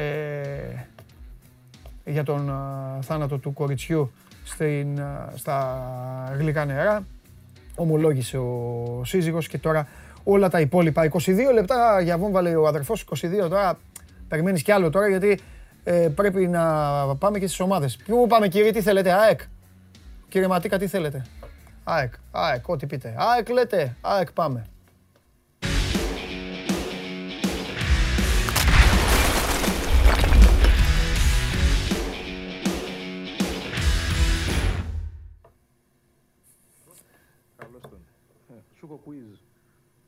Δεν φαίνεται. Κάτσε, ναι, δεν περίμενε, θα φύγω. Σ' αρέσει. Ήσουν με ζηλαρντινό. Τον βρήκες, ε. Πάλι εύκολο σου βάλα. Δε, εντάξει. Ρε και εγώ εσύ. νόμιζα θα σε δυσκολέψω. Ρε, Εμένα φίλε. βρήκες. Ναι, ντροπή μου, ντροπή μου, ντροπή μου. Εντάξει, Άχι ντροπή μου. ρε, βάζει άλλες Έπρεπε να χώρες. σου βάλω. Έπρεπε να σου βάλω Άρα τον με Ιακουίντα. ξεφτυλίσεις. Δεν μπορεί να με ξεφτυλίσεις με χίλιους τρόπους ρε. Όχι ρε, Όχι, μη μου φίλε, βάζεις Θέλω με τώρα. Ιταλία. Με Ιταλία θέλω. Ζηλαρντίνο. Η Ακουίντα θα έβρισκες. Ναι ρε, ναι ρε, έλα τους βρίσκω αυτούς όλους ρε. Τους βρίσκω θα όλους. σου Αυτή βρω είναι, κάποιον έχω δει, όμως από το- όλες οι οργανώσεις έχω δει της ε, Σκουάντρα Ατζούρα, όλες. Όλες. Θα σου βρω έναν από το Euro 2006, ε, το, το παγκόσμιο του 2006 και δεν θα τον βρεις. Πάμε στοίχημα. Όχι Εντάξει. τώρα, στο, στο επόμενο. Βάλε. Μην κάτσεις και μου μελετήσεις όμως το Σαββατοκύριακο. Όχι, αλλά το 2006 πρέπει να σε ενημερώσω ότι έχω δει όλα τα παιχνίδια του Μουντιάλ. Μπορεί να μην έχει πει. Μπορεί να είναι στην 23 αυτό σου λέω. Έτσι, εννοείται, Αλλά είναι εννοείται. παγκόσμιος Ε, πρωταθλητής. Εννοείται, εννοείται. Ό,τι θέλεις. Οκ. Λοιπόν, ε, δεν έχουμε πολλά πράγματα από ό,τι έχω κάνει την έρευνά μου. Ήσυχα τα πράγματα. Το, το παλικαράκι, το γούτα το φάγαμε. Εντάξει, το φάγαμε. ε. Το, το υπεραναλύσαμε χθες και ναι, το απόγευμα τέλος. Εντάξει, κοίταξε να δεις. Καλά κάναμε και το αναλύσαμε. Και όχι εμείς αν επηρεάσαμε. Είμαστε, δεν μπορεί μια εκπομπή να επηρεάζει ε, μια ολόκληρη Βέβαια. ομάδα. Αν και στην Το είχα Ελλάδα, πάρει τέλος απόφαση. πάντων. Αλλά έπρεπε να δοθεί ένα τέλος, έτσι κι αλλιώς, στην ιστορία. Αμαρτία. Μα εκεί πήγαινε κιόλας. Τώρα να, να μην έχει ανακοινωθεί και η ομάδα να έχει φύγει αποστολή. Είναι δυνατόν να υπήρχε κάτι άλλο από αυτό; Ναι. Φω φανάρι ήταν. Ε, Είναι όμως μια καλή πάσα να πιαστούμε από αυτόν για να πούμε ότι έχουν κοπεί και αρκετοί παίχτες μέχρι τώρα. Έτσι, γιατί Ναι. υπάρχει και αυτό που ο κόσμος αναρωτιέται γιατί δεν φεύγουν, δεν κάνουν. Αλλά εγώ επειδή τα έβαλα κάτω και τα μέτρησα λιγάκι σήμερα για να κάνουμε και λίγο κουβεντούλα. Φεύγουν παίχτες σιγά σιγά. Δηλαδή ο Αθανασιάδης έφυγε, πήγε στη Σερίφ Τυρασπόλ, ο τραυματοφύλακας. Τσιγκρίνσκι τέλος. Ο Ινσούα πάλι δανεικό εκεί που ήταν και πέρυσι σε μια Αργεντίνη και δεν θυμάμαι και το όνομα είναι περίεργο. Βασιλαντονόπουλος τέλος. Κρίστησιτς τέλος. Ντέλετιτς τέλος. Βασιλαντονόπουλος τέλος, ε. Ναι, ναι, ναι, ναι τέλος. Δεν, ε, Δεν δεν τον το... Δεν, ε, Όχι, τον κάλεσαν. Δεν Τον κάλεσαν, εκτιμήθηκε. Παντελή. Δεν εκτιμήθηκε. Όχι, όχι, όχι. Εκτιμήθηκε, δεν τι- είχε τι λόγια να εκτιμήθηκε; μείνεις. Μα σου. Δεν με αφήνεις να σου το πω. Ε, μπορώ να σε αφήσω. Έχω εκνευριστεί. Πάμε, πες του. Οκ. Λοιπόν, τον κάλεσαν, συζήτησαν μαζί του να έχει ένα ρόλο αναπληρωματικού. Ε, θέλει να παίζει το παιδί. Εντάξει, έκανε μια καλή χρονιά, θέλει να την ε, καρπωθεί, έτσι, να την αξιοποιήσει. Δεν μπορεί να είναι βασικός στην άκρη. Τώρα όμως να είμαστε και ειλικρινείς. Όχι και βασικός. Συμφωνείς αυτό; Ε, θα έπρεπε να είναι στην ΑΕΚ, ναι. Μέχρι εκεί είμαι εγώ. Οκ. Εντάξει, δεν ήθελε να είναι όμως. Αυτή είναι Εντάξει. η επιλογή, είναι δική του. Άρα Ε, δεν ήθελε του- να είναι δεύτερος ή του και ρίχνω τρίτος. ένα άδικο. Του ρίχνω ένα άδικο ότι κόλωσε, κόλωσε να παλέψει τη θέση. Το κόλωσε είναι βαρύ. Δεν το λέω για να τον θίξω. Εννοώ ότι. Εντάξει, κάτσε, πάλεψε. Α, Βέβαια το σας- παιδί μπορεί να έχει τα δίκια του. Μπορεί να σου λέει: Εγώ λοπαλεύω. Εγώ πάω Ακριβώς, στη Λαμία αυτό. Βασιλαντονόπουλο, δεν είχε πάει. Ναι. Ε, να σου Και λέει στον αυτό, με Αστέρα. πάνω από εδώ, με πάνω από εκεί, αϊσυχτήρ να φύγω. Μαζί του. Στη- Στην, Κο- στην Κόρνικ είχε πάει, επίση στην Πολωνία που τα πήγε και καλά. Κοίταξε Ε. να δεις, όταν σου, σου συμβαίνει κατά εξακολούθηση και, και η ίδια η ομάδα σε προκαταβάλει έτσι, Ναι, ότι ναι, αυτό ναι, θα ναι, είναι ναι, και ναι. τέλος. Εντάξει, λες κάποια στιγμή. Άισιχτήρ και όλα, συγγνώμη. Ε, ναι, έτσι αυτό είπε. Εντάξει. Να βρω κάτι άλλο στην καριέρα μου. Μαζί εντάξει. που του είμαι. Το παίρνω πίσω το κόλωσε. Μαζί του Μπορεί, είμαι. μπορεί επίσης Παντελή. Μπορεί επίσης και τα χρήματα να μην είναι αυτά που θα, θέλει να βρει. Έτσι, γιατί σε δεύτερο ή τρίτο ρόλο η ΑΕΚ δεν δίνει και μεγάλα συμβόλαια, η αλήθεια είναι. Ε, Εντάξει, θα το ψάξει. Είχε κάνει καλή πορεία στην Πολωνία ο Βασίλη Αντωνόπουλος. Οπότε νο- νομίζω ότι εκεί τον Γκόρνικ τον θέλει πάλι και νομίζω ότι εκεί θα καταλήξει το τέλος.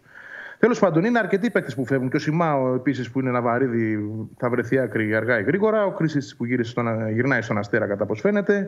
Ένας πιτσυρικά ο Καρακλάγιτ και αυτό είναι συμβόλαιο, θα πάει στη Β' ομάδα.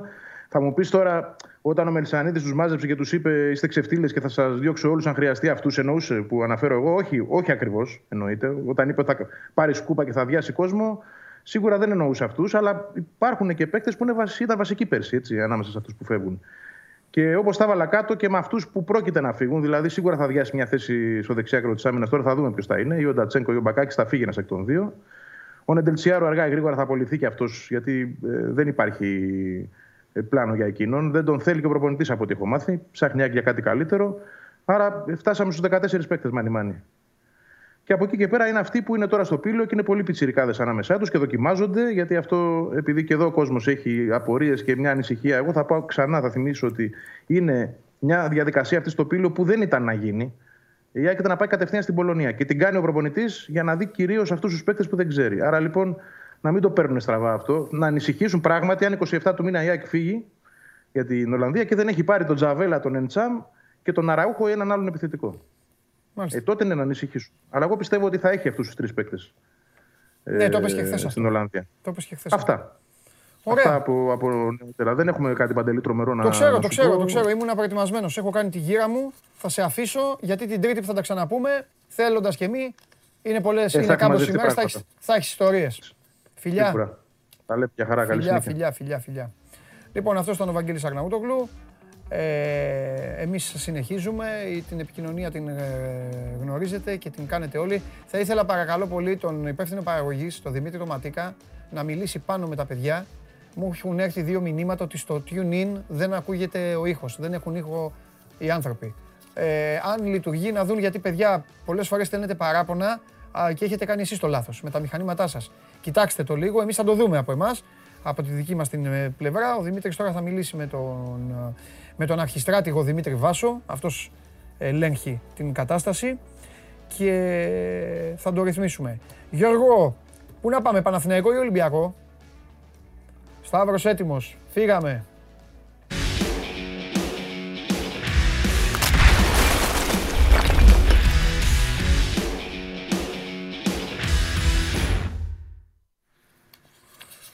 Έλα. Καλησπέρα Παντελή. Γεια σου Σταύρο μου. Μου άναψε, μου άναψε ένας φίλος τα λαμπάκια με το που ξεκίνησε η εκπομπή. Έστειλε μήνυμα. Ε, Παντελή, πες στο Σταύρο. Ε, είμαι στη Μύκονο. Ναι. Δεν μου, τα- δεν μου τα άναψε για αυτό τα λαμπάκια. Καλά κάνει και καλά να περνάει. Είμαι στη Μύκονο λέει και είδα στην Ψαρού τον Κάριους και του φώναξα Ολυμπιακός και αυτός μου έκανε καρδούλα και υπέγραψε μέσα στην καρδούλα. Και του, και του είπα να του πεις του Κάριους όπου θέλει να πάει να πνίγει, να πνίγει τις μπάλες να μην, περάσει, να, μην, πε- να μην πετάξει ούτε πάνω από την Αγγλία. Ε, στο λέω γιατί είναι η εποχή του τερματοφύλακα στον Ολυμπιακό και επίσης κάνοντας σου τη μακρινή παλιά για να σε ξαμολύσω μπροστά θέλω να, να μοιραστώ μαζί σου μια πληροφορία που είχα χθες το βράδυ και θα σου πω και από πού, όχι από Ελλάδα, από Ιταλία, σε μια χαβαλεδοσυζήτηση με ένα φίλο που μιλάμε αραιά και που ή για μπάσκετ ή για σκουάντρα τζούρα, συνάδελφο Ιταλό, μου είπε για τον Ολυμπιακό και το 300 της Λάτσιο. Το μικρό 300 λες. Ε, τι, εντάξει, ο, Φω... ο Φώτης θα ήταν δύσκολο. Ναι, ναι. Εγώ μάλιστα να σου πω και την αλήθεια. Επειδή έχω δει ελάχιστο καμπιονάτο φέτος, άπειρο ελάχιστο, μόνο κάτι μάτς στη Σίντερ είδα, για να πω την... Εγώ τον είχα στο μυαλό μου ότι έπαιζε βασικό στη Λάτσιο. Και αν δεν ήταν βασικός, ήταν πεζούμενος. Και αυτό του είπα του φίλου. Και μου λέει, εγώ μου λέει, δεν ξέρω, μου λέει, εδώ μου λέει, το διάβασα, μου λέει, και κάτι, ξέρεις τώρα, οι Ιταλοί έχουν και 5.000 site και 5.000 παρασκηνιακές στήλες. Σωστά. Έπαιξε. Αυτό ήθελα να σου το πω, δεν είναι... Όχι, για να Όχι, μου πεις δεν είναι κακό κάτι. που το λες, Όχι για να μου πεις κάτι. γιατί είναι μια περίπτωση που έχει ενδιαφέρον. Ναι. Ξεκάθαρα. Και λόγω παρελθόντος, Ναι. μπαμπά, σχέσεων κλπ. Ναι. Και επειδή ο 300 ήταν ένας πολύ σοβαρός τερματοφύλακας και ένα πάρα πολύ καλό παιδί, Ναι. πράγμα το οποίο το συζητάνε ακόμα οι άνθρωποι που τον είχαν προλάβει στην ομάδα. Ε, και επίσης είναι ένα project ε, εξελίξιμο. Ναι. Ε, δηλαδή, έτσι όπως μου το λες και χωρίς να έχω προλάβει να το ψάξω, Ναι, ρε, δεν... σου λέω, έτσι όπως το εισπράττω ως πληροφορία, Ναι. σου λέω ότι φαντάζομαι ότι είναι μια περίπτωση που ο Ολυμπιακός μπορεί να την έχει κοιτάξει. Ναι. Και α, επίσης να προσθέσω σε αυτό το σημείο ότι αν, ο- αν αυτό το πράγμα έχει βάση, ε, το θεωρώ και ένα βήμα παραπάνω από αυτά που συζητάγαμε χθες, γιατί ο συγκεκριμένος έχει παίξει παιχνίδια. Έχει παίξει κανονικά, έχει ε, κα- αγωνιστεί Ευρώπη με τη Λάτσιο, Καμπιονάτο, κανονικά. Α, μέχρι εκεί.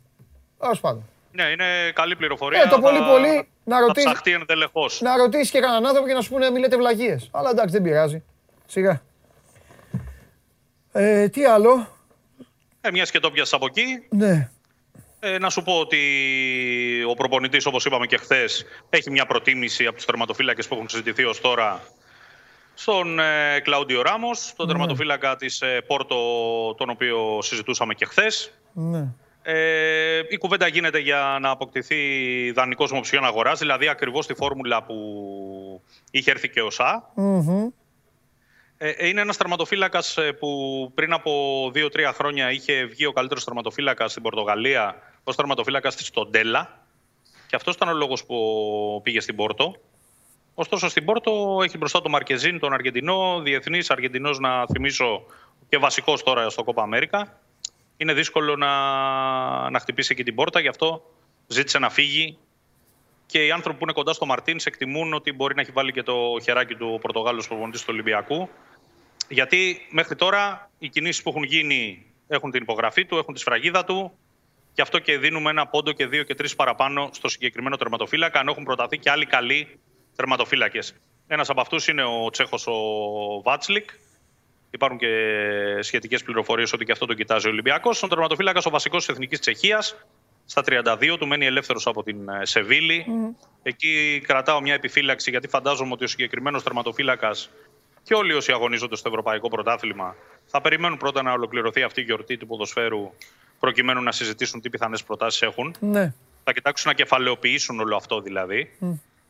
Άρα δεν ξέρω αν ο συγκεκριμένος, αν όντως προκριθεί, θα είναι ένας τερματοφύλακας που θα είναι άμεσα διαθέσιμος. Και αυτό το βάζω στην άκρη γιατί του ΣΑ η ιστορία δείχνει ότι προχωράει για να τελειώσει.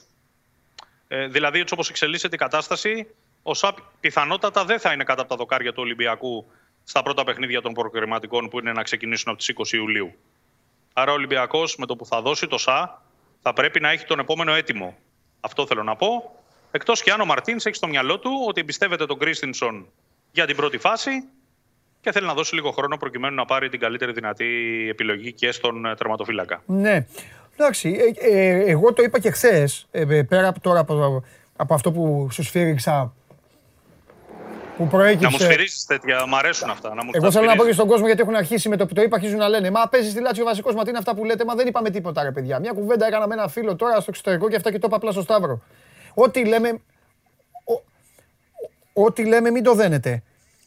Ο Σαρακώσια ήταν βασικός μέχρι την προηγούμενη σεζόν. Ε, φέτος δεν έπαιξε. Έπαιξε ένα εντεκάρι παιχνίδια. Να σας πω και αυτό.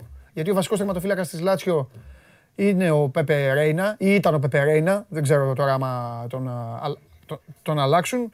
Ο ένας έπαιξε 37 παιχνίδια, ο άλλος έπαιξε 11. Και έτσι τώρα ποιος ξέρει οι Ιταλοί έχουν φτιάξει μια ιστορία. Θα το δούμε. Έτσι όπως τα λέει ο Σταύρος, η αλήθεια είναι ότι ο γίγαντας ο Ράμος προηγείται βάσει των όσων έχω στο μυαλό μου. Αλλά εντάξει, τι να κάνουμε. Όταν δεν υπάρχει προγραφή, αύριο. Εξάλλου μια ομάδα έχει δικαίωμα να πάρει όποιον θέλει παίκτη. Δεν ρωτήσει κανένα, έτσι δεν είναι Σταύρο; Μπορεί αύριο να ανακοινώσει τον Γερακόπουλο. Τι θα μας ρωτήσει εμάς ή εσάς; Δεν γίνεται. Άλλο θέμα. Έχει βγει το δημοσίευμα του πρωταθλητή, αν δεν κάνω λάθος. Θέλω να το συζητήσουμε για τον Τζιμίκα. Εγώ, ναι. εγώ από όσο ξέρω, αυτή εδώ η ψυχή, γιατί τώρα εδώ μπορείτε να μου πείτε οτιδήποτε, αλλά για θέματα αυτής της ομάδας. Λοιπόν, αυτή εδώ η ψυχή ε, αν τον αφήσει, αν τον αφήσει ε, θέλει να τον στείλει εντός νησιού για να μπορεί και να τον ελέγχει. Ο Κλόπ δεν είναι απογοητευμένος από τον Κώστα. Δεν του χρεώνει κάτι. Ε, ο Κώστας έχει πέσει πάνω σε ένα βιονικό ποδοσφαιριστή, τον οποίο θα τον δείτε και απόψε. Ε, μιλάμε για μια Λίβερπουλ που σακατεύτηκαν όλοι οι παίκτες και ο Ρόμπερτσον έπαιξε όλα τα παιχνίδια. Ε, και επίσης θέλει να τον έχει εκεί να μπορεί να τον κρίνει. Τελεία. Τώρα Σταύρο, ξαμολύσου. Ε, ακριβώς ό,τι είπες είναι αυτό που είχαμε συζητήσει πριν από περίπου ένα μήνα σε αυτή την εκπομπή, παρέα, όταν είχε πρωτοακουστεί ότι ο Ολυμπιακός ψάχνοντας για αριστερό μπακ μπορεί να ξανακοιτάξει τον ενδεχόμενο να δανειστεί τον Τζιμίκα. Ναι. Είναι ξεκάθαρο ότι θα μείνει, αν τον πιστεύει ο Κλόπ, για να του δώσει περισσότερες ευκαιρίες ναι. ή θα δοθεί σε κάποια ομάδα στην Αγγλία προκειμένου να πάρει και τα στοιχεία αυτά που του λείπουν ενδεχομένως για να μπορέσει να διεκδικήσει κάτι περισσότερο στην Λίβερπουλ.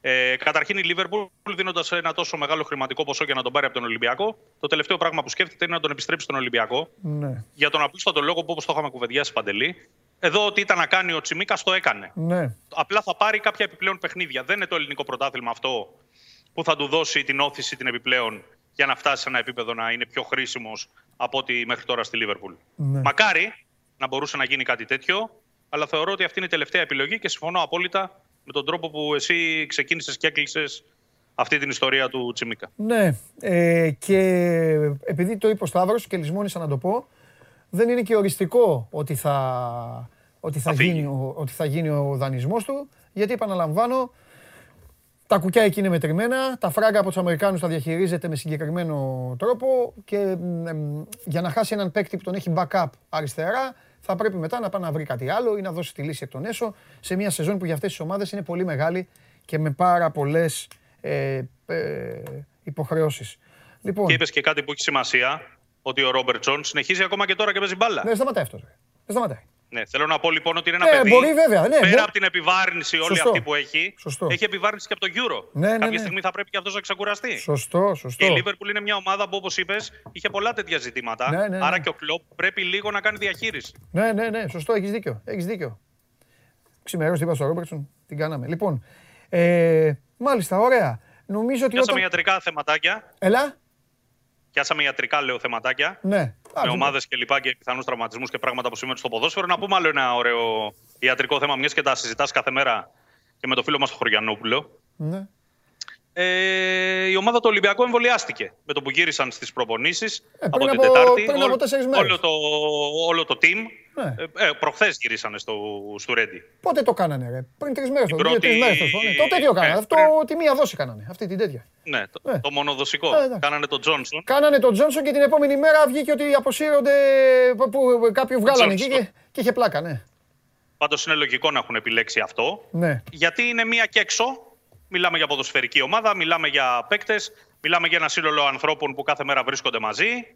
Άρα πήγαν στην ε, λύση την ε, πιο γρήγορη, να το ναι. πω έτσι. Ναι, ναι. Ναι, ναι. Εντάξει, όλα καλά. Όλα καλά να τελειώσει και αυτό και να ανοίξουν και τα γήπεδα για να δουν και αυτοί κόσμο γύρω τους. Γιατί τώρα εδώ που τα λέμε και οι παίκτες οι δικοί μας, του πρωταθλήματος όλοι, βλέπουν το Euro και ζηλεύουν και λίγο. Ε, βέβαια. Ζηλεύουν και ξεκάθαρα. λίγο. Εδώ, εδώ είδαμε το, το Ουγγαρία-Πορτογαλία και εγώ δεν το πίστευα. Εκεί, εκεί καταντήσαμε. Έλεγα πω, πω κοίτα πώς είναι. Σαν, σαν χαζί κοιτάγαμε. Τέλος πάντων.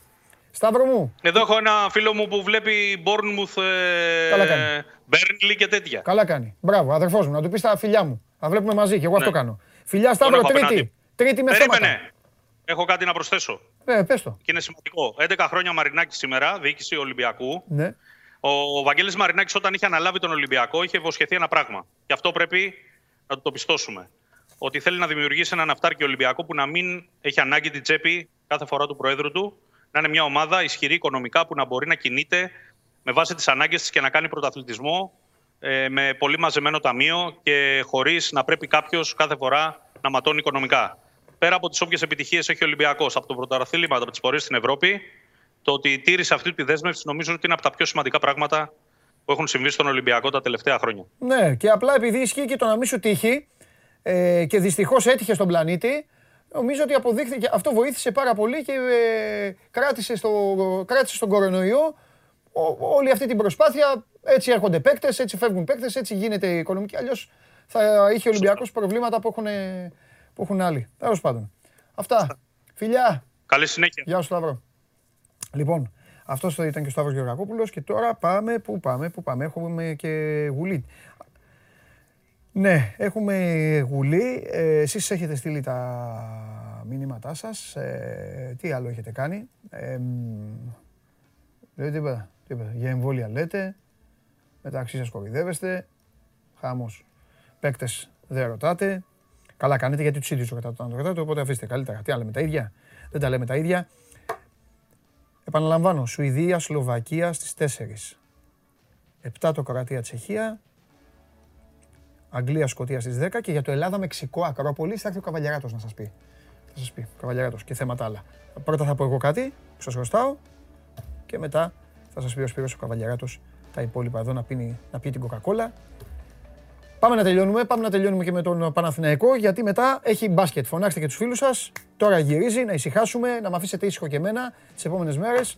Εντάξει, που δεν θα με αφήσετε, αλλά δεν πειράζει. Καλά κάνετε, εγώ σας απαντάω. Πάμε Παναθηναϊκό.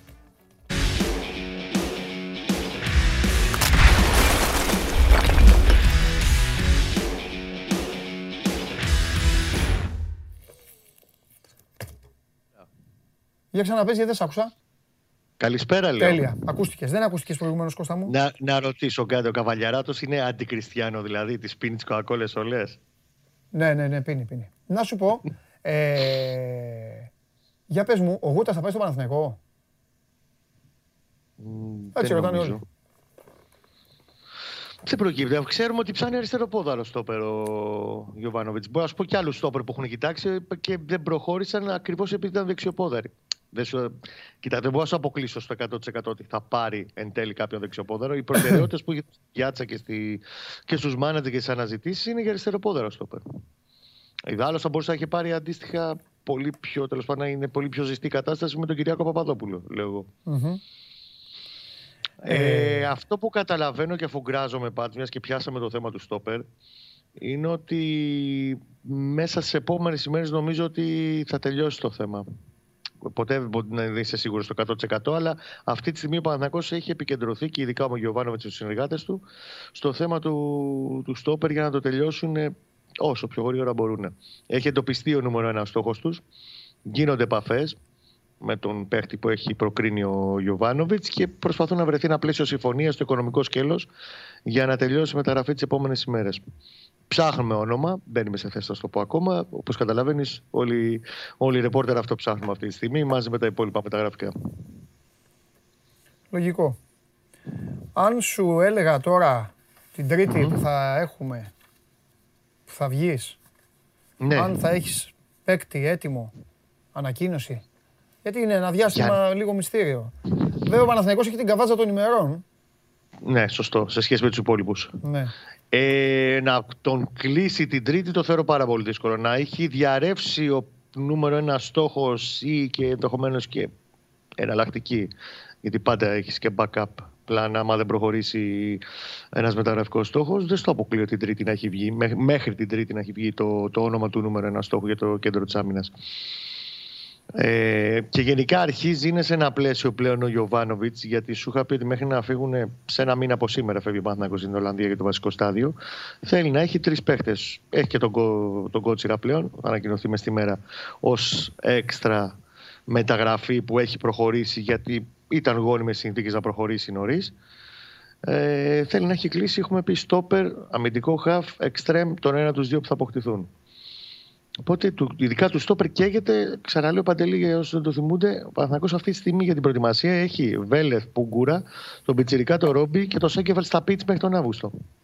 Άρα θέλει στόπερ οπωσδήποτε. Για να βγαίνει και αριθμητικά η δουλειά, όχι μόνο οι αγώνες και τα φιλικά που θα ακολουθήσουν. Έχει αρχίσει και ξεκαθαρίζει λίγο πάντως το κομμάτι στο τι έχω δει και στο πού καταλήγω. Ο Γιωβάνοβιτς μέσα το έχω εγώ. Ε, σε ό,τι έχει να κάνει και με τους άλλους υποψήφιους εξτρέμ, που μετά το στόπερ θα είναι η επόμενη κίνηση, και για τους ε, κεντρικούς αμυντικούς χαφ. Θα αρχίσει να τρέχει λίγο το πράγμα περισσότερο από εδώ και πέρα. Εγώ πιστεύω ότι μέχρι την Τρίτη θα ξαναπούμε καλά να είμαστε. Ε, θα έχει βγει προς τα έξω κάτι περισσότερο για το θέμα του, του κεντρικού αμυντικού. Κάθε μέρα που περνάει, οπωσδήποτε ψάχνοντας βρίσκεις. Εντάξει, είναι, Τώρα- είναι, είναι η διαφορά χρόνου. Η ΑΕΚ έκοψε παίκτες, η ΑΕΚ έχει ξεκινήσει. Πάει πιο Έβγε μπροστά. Ο πήλιο. Παναθηναϊκός αυτό, αυτό εξηγώ στον κόσμο. Πάει ανάλογα. Δηλαδή για να μην λένε κάποιοι, Να, είδες αυτή η ομάδα έκανε αυτό, η άλλη δεν το έχει κάνει. Ο σχεδιασμός Παιδιά, είναι παίζουν- ανάλογα η- η- με την υποχρέωση. Όταν ο Παναθηναϊκός θα είναι στην Ολλανδία 18 Ιουλίου, η ΑΕΚ, ο ΠΑΟΚ και ο Άρης θα παίζουν 22 Ιουλίου Conference League. Θα δίνουν τα πρώτα τους παιχνίδια. Ο Παναθηναϊκός θα είναι στην Ολλανδία στο βασικό του στάδιο ακόμα και οι υπόλοιποι θα παίζουν μπάλα. Εάν είχε προκριθεί στην Ευρώπη, τώρα θα κάνουμε άλλη κουβέντα. Τώρα θα είχαμε πει πήρε τρεις, πάει να πάρει τον τέταρτο, θα λέγαμε τώρα και να δούμε τι θα γίνει με τις ε, νεκρές προετοιμασίες. Θα είχαμε ήδη για αρχή προετοιμασίες, θα είμαστε σε άλλη κουβέντα εντελώς. Ναι, ναι, ναι, ναι, ναι, Όλη ναι. αυτή η διαδικασία πολύ διαφορετική. Επίσης, να πούμε ότι μέχρι το τέλος της επόμενης εβδομάδας, δηλαδή σε μια εβδομάδα από σήμερα μέχρι την επόμενη Παρασκευή, τρεις μέρες πριν την έναρξη προετοιμασίας, θα ε, αναμένεται να έχουν ενημερωθεί πρώτα από τη διοίκηση και τον Γιωβάνοβιτς και οι παίχτε που θα κοπούν και δεν θα συμμετάσχουν στο πρώτο στάδιο της προετοιμασίας που θα γίνει μέχρι τις 18 Ιουλίου ή να φύγουν στην Ολλανδία. Θα είναι τρει-τέσσερι παίχτε που θα ενημερωθούν ότι παιδιά, εσείς εξ αρχής δεν. Μμμ. Τέλεια. Και τέλεια. θα δούμε πώς θα προχωρήσει το όλο concept. Ωραία. Κώστα μου, σε ευχαριστώ πολύ. Φιλιά. Τα λέμε. Την αγάπη μου, τα καλό λέμε την Τρίτη. Σαββατοκύριακο, Γεια σου, καλή Κώστα. δύναμη. Επίσης, Γεια επίσης. σας, παιδιά. Γεια χαρά. Τρίτη ξανά Show Must Go Live, τρίτη ξανά ο, ο, ο Κώστας ο Γουλής με ό,τι έχει ο Παναθηναϊκός. Α, Λοιπόν, είναι εδώ, τον έχετε; Καλά, ωραία. Μέχρι να καλωδιωθεί ο Καβαλιεράτος.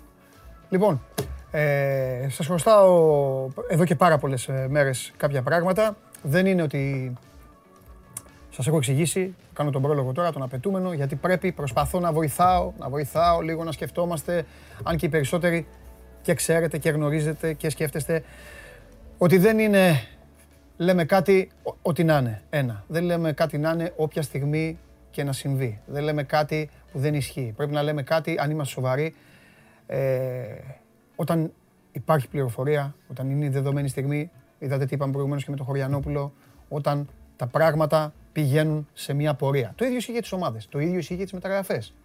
Είναι πάρα πολύ εύκολο να πεις κάτι και μετά ο άλλος να σε διαψεύσει. Μα και δίκιο να έχεις και να ισχύει, ο άλλος μπορεί να βγει και να πει το μακρύ του και το κοντό του και άντε βγάλε εσύ μετά άκρη στην τρελή Ελλάδα με τα social media και με όλο αυτό τον χαμό που γίνεται που ο καθένας πηγαίνει, ανοίγει ένα λογαριασμό και αυτό προσδιορίζεται και λέει Είμαι δημοσιογράφος, είμαι δικηγόρος, είμαι γιατρός, είμαι οτιδήποτε, είμαι ψυχολόγος, είμαι τα πάντα όλα. Τέλος πάντων. Ε, Επίσης, πρέπει να σέβεσαι κάποια πράγματα. Πρέπει να σέβεσαι αν ένας παίκτης παίζει. Να σέβεσαι αν η ομάδα του συνεχίζει να αγωνίζεται. Υπάρχουν πράγματα τα οποία δεν μπορούν να γίνουν όταν εμείς θέλουμε. Πρέπει να γίνονται όταν έρθει η στιγμή. Λοιπόν, είχα πει σε μια συζήτηση λοιπόν εδώ ότι ίσως υπάρξει ένα θέμα το οποίο ναι θα κάνει κρότο, θα είναι βόμβα για τα ελληνικά δεδομένα, για τα δεδομένα του μπάσκετ, ε, για, τη, για την ουσία, για την ιστορία δύο ομάδων, για, για, για, για, για. Μου το έκαναν πιο εύκολο χθες οι φίλοι μου από το Ισραήλ. Σε αυτό το σημείο βέβαια θέλω να ε, θέλω πραγματικά ε, να, να δώσω συγχαρητήρια σε πάρα πολύ κόσμο. Δέχτηκα πάρα πολλά μηνύματα γιατί ειλικρινά ε, κάνετε, είναι άσχετο αυτό με μένα και με το Sport 24 και με το Show Must Go On Live. Σας έχω πει πολλές φορές ότι θα πρέπει να δίνετε πίστη στη γνώση των ελληνικών προϊόντων.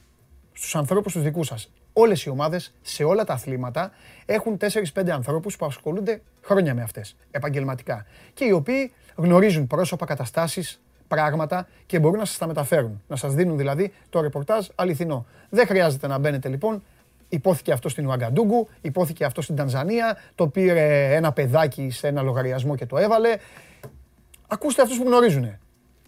Και είναι, είναι αρκετοί. Εντάξει, δεν είναι πάρα πολύ, μετρημένοι είναι στα δάκτυλα του ενός χεριού σε κάθε ομάδα, σε όλα τα αθλήματα, αλλά έχουν πάρα πολλά χρόνια στο κουρμπέτι, οπότε μπορούν να σας καθοδηγήσουν.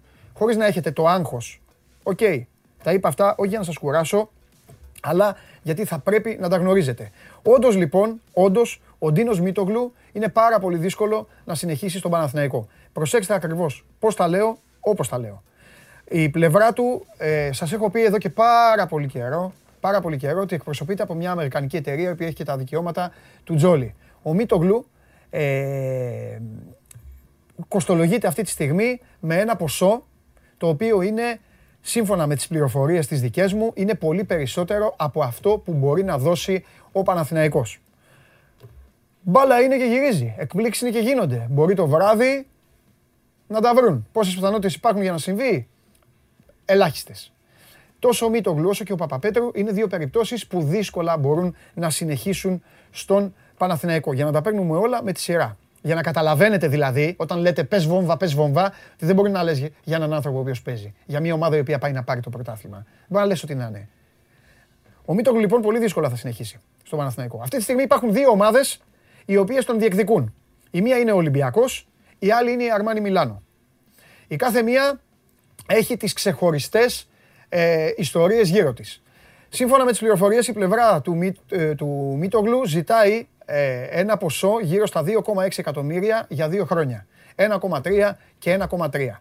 Ο Ολυμπιακός έχει κάνει προσφορά. Αυτά μην περιμένετε να επιβεβαιωθούν, να διαψευστούν τώρα. Καταλαβαίνετε. Στην Ελλάδα ζούμε και καλά θα κάνουν οι άνθρωποι. Τι θα πούν; Ναι, δίκιο είχε παντελή. Τέλος πάντων. Ο Ολυμπιακός έχει προσφέρει ένα συμβόλαιο 2 συν 1 με 3,6. Στο περίπου όλα αυτά. Έτσι, πάνω από 3,5 εκατομμύρια τέλος πάντων, με 2 συν 1 για να τον κάνει δικό του. Ο Μίτογλου και η πλευρά του έχει μιλήσει και με το Μεσίνα. Η Αρμάνη έχει πολλές πιθανότητε. Η Αρμάνη πρώτα απ' όλα έχει και αυτή λεφτά, όπως το ξέρετε. Έτσι. Και έχει και αυτέ και αυτή τις πιθανότητές της να τον πάρει. Μπορεί να πάρει και τον Μίτογλου και τον Παπαπέτρου μαζί. Η ουσία είναι ότι αυτή τη στιγμή ο πρώτος και ο μεγαλύτερος στόχος του Ολυμπιακού εδώ και καιρό, πέρα από ό,τι σας έχουμε πει για Ντόρσε και αυτά, έτσι, ο επόμενος είναι να πάρει τον ε, Έλληνα power forward και να ενισχύσει ε, με άλλον έναν Έλληνα παίκτη το υλικό του. Αυτή τη στιγμή δεν θα μιλήσω με ποσοστά. Αυτή τη στιγμή δεν θα πω ναι, θα τον πάρει, όχι, δεν θα τον πάρει. Το ίδιο έκανα πέρυσι και με τον Νίκα Καλάθη. Όταν σας είπα πέρυσι ότι ο Ολυμπιακός μιλάει με τον Καλάθη, δεχόμουν μηνύματα. Οπαδικά μηνύματα, ε, βλακώδες μηνύματα. τι είναι αυτά που λες, τι γίνεται, βγαίνανε, διαψεύδανε, κάνανε. Βγήκε ο Καπάζογλου, ο Παναγιώτης, ο μάνατζερ του Καλάθη, το επιβεβαίωσε. Πέρασε ο καιρός, βγήκε ο ίδιος ο Νίκα Καλάθη και το επιβεβαίωσε. Δεν στέκομαι στα καφενιακά. Αρνούμε να συζητήσω για. Ε, θα δεχθεί, θα τον βρίζουνε. Ο παίκτης, είμαστε το 2021. Ε, μπινελίκια, μην πας εκεί, μην πας εδώ. Αυτά τα έχουν περάσει. Ο Σπανούλης, ο Παπαπέτρου, όλοι οι παίκτες αλλάζουν στρατόπεδα. Είναι επαγγελματικό το άθλημα. Οπότε δεν κάθομαι εγώ να κάνω τέτοια κουβέντα ε, μαζί σας και νομίζω ότι το ίδιο δεν κάνει, δεν δέχεται από θέμα εγωισμού και αξιοπρέπειας κανένας αθλητής. Έτσι, τον τι θα αποφασίσει για το μέλλον του, τι τον συμφέρει για τη δουλειά του, γιατί είναι δουλειά. Στο τέλος είναι μια δουλειά και ισχύει για όλους. Λοιπόν, ο Μίτογλου λοιπόν έχει, ε, η πλευρά του έχει ε, το ξεκάθαρο ενδιαφέρον του Ολυμπιακού, έχει, το, ε, έχει την προσφορά βάσει των πληροφοριών μας την οποία σας ανέφερα και έχει και το ξεκάθαρο ενδιαφέρον της Αρμάνι Μιλάνο. Τις επόμενες, ε, πώς θα κυλήσουν, πώς κυλάνε αυτές οι υποθέσεις και αυτές οι ιστορίες, πρέπει να τελειώσει η ιστορία με τον Παναθηναϊκό. Σας το είπα. Μπορεί να γίνουν μαγικά, μπορεί να γίνει κάτι. Να γίνει οτιδήποτε. Να σκάσει μια πρώτα σάρα που αυτή τη στιγμή δεν φαίνεται. Το μπάτζετ του Παναθηναϊκού, τα νούμερα του έτσι όπως είναι, έτσι όπως είναι μοιρασμένα, γιατί ο Παναθηναϊκός έχει και άλλα μέτωπα. Ο Παναθηναϊκός πρέπει να κρατήσει τον Παπαγιάννη. Δεν χάσει όλους τους Έλληνες. Έχει τον Παπαγιάννη. Πρέπει να δείτε τι θα γίνει με τον Έντοβιτς. Πρέπει να δείτε τι θα γίνει με τον Χεζόνια. Σα είχα πει ότι στον Παναθηναϊκό θα γίνουν πολλές αλλαγές. Έχει πολλά πράγματα να αλλάξει και να δει ο Παναθηναϊκός με πρώτο του προπονητή του. Ο Ολυμπιακός σε αυτά είναι πιο έτοιμος. Έχει τον προπονητή του, έχει κάνει ήδη μεταγραφές, έχει προχωρήσει στο σχεδιασμό και θέλει να τελειώσει σιγά σιγά με τις εκκρεμότητές του.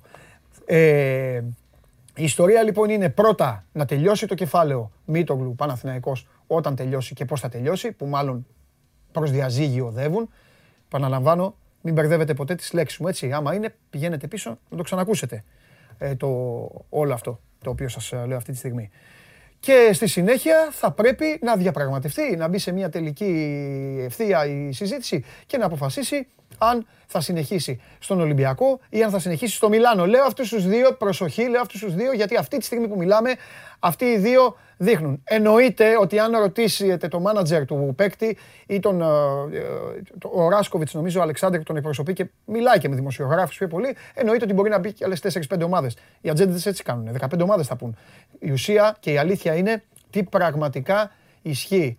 Ε, ο Ντίνος λοιπόν είναι αυτή τη στιγμή στην διαδικασία του να δούμε αν θα τελειώσει μια και καλή, αν έρθει το διαζύγιο με τον Παναθηναϊκό και από εκεί και πέρα αν θα πει το ναι στην πρόταση του Ολυμπιακού ή θα αποφασίσει να φύγει, να πάει στο εξωτερικό, να δοκιμάσει την τύχη του σε μια άλλη ομάδα, ενδεχομένως την Αρμάνη. Αυτή είναι η ουσία. Είναι ένα πολύ σοβαρό θέμα για το ελληνικό μπάσκετ. Μιλάμε για διεθνή μπασκετμπολίστα. Οκ, μιλάμε για έναν παίκτη ο οποίος κάνει πράγματα, ανεβάζει τις δυνατότητές του και γι' αυτό ανεβαίνει και το κασέ του και όπως ο ίδιος κρίνει αυτή τη στιγμή πρέπει να ανταμειφθεί με πολλά περισσότερα χρήματα από αυτά που παίρνει. Αυτά είναι τώρα τα νούμερα κατά προσέγγιση, λίγο έτσι, λίγο γιουβέτσι, όπως ε, σας ε, τα είπα. Αυτό είναι τόσο καιρό, όχι τίποτα άλλο, να πάω κι εγώ με την ησυχία μου ε, το, το Σαββατοκύριακο αυτό για να μην με ζαλίζετε και με τρελαίνετε και ό,τι άλλο είναι να γίνει θα γίνει. Ε, τώρα, ε, γνώμες. Ε, τώρα ανάλογα τι ομάδα είναι ο καθένας, ηρωνεύεται. Ε, άλλος λέει ε, σιγά την ε, βόμβα. OK, okay, ε, δεν είναι... Εντάξει, δεν είναι βόμβα, ρε παιδιά. Δεν είναι καλός παίκτης, δεν σας αρέσει ό,τι είναι. Δεν πειράζει. Ο καθένας μπορείτε να λέτε τις δικές σας τις απόψεις να, και να ειρωνεύεστε ή να, ή να οτιδήποτε. Ε, είναι λογικό ότι θα πέσουν και διαψεύσεις. Θα σας πω και πράγματα. Ο καθένας βάζει τον Ντόρσεϊ. Τον Ντόρσεϊ εμφανιστήκανε μετά από δύο-τρεις μέρες. Θα έρθει ο καβαλιάρο να τα λένε και λέγανε όχι, όχι, όχι. Τώρα όσοι λέγανε όχι, όχι, όχι, λένε ναι, ναι, ναι, ναι, ναι, ναι, ναι. Λογικό είναι. Κάθε ομάδα θέλει και να προστατεύεται. Καμία ομάδα δεν θέλει να φαίνεται επικοινωνιακά ότι χάνει έναν παίκτη.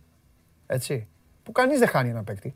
Δεν είναι κακό να πάει να ζητήσεις έναν παίκτη και να μην τον πάρεις τελικά και να πάει αλλού. Αλλά εντάξει, στην Ελλάδα ακόμα είναι λίγο πίσω. Γενικά είναι πίσω και στη δημοσιογραφία είναι πίσω. Ο καθένα νιώθει ότι να. Και τι έγινε. Και εγώ ήθελα να σου το πω τόσο καιρό και πήγαν στο Ισραήλ, πήγε ένα παλικάρι στο Ισραήλ και το έβγαλε. Τι έγινε. Και, και τι έγινε. Καλά έκανε. Μπράβο του. Τέλο πάντων. Ε, πού είναι ο καβαλιαράτο, ρε παιδιά. Μα τόση ώρα τον περιμένω για να μην τα αφήσει μόνο μου, ρε. Τέλο πάντων. Και μην αρχίζετε τα.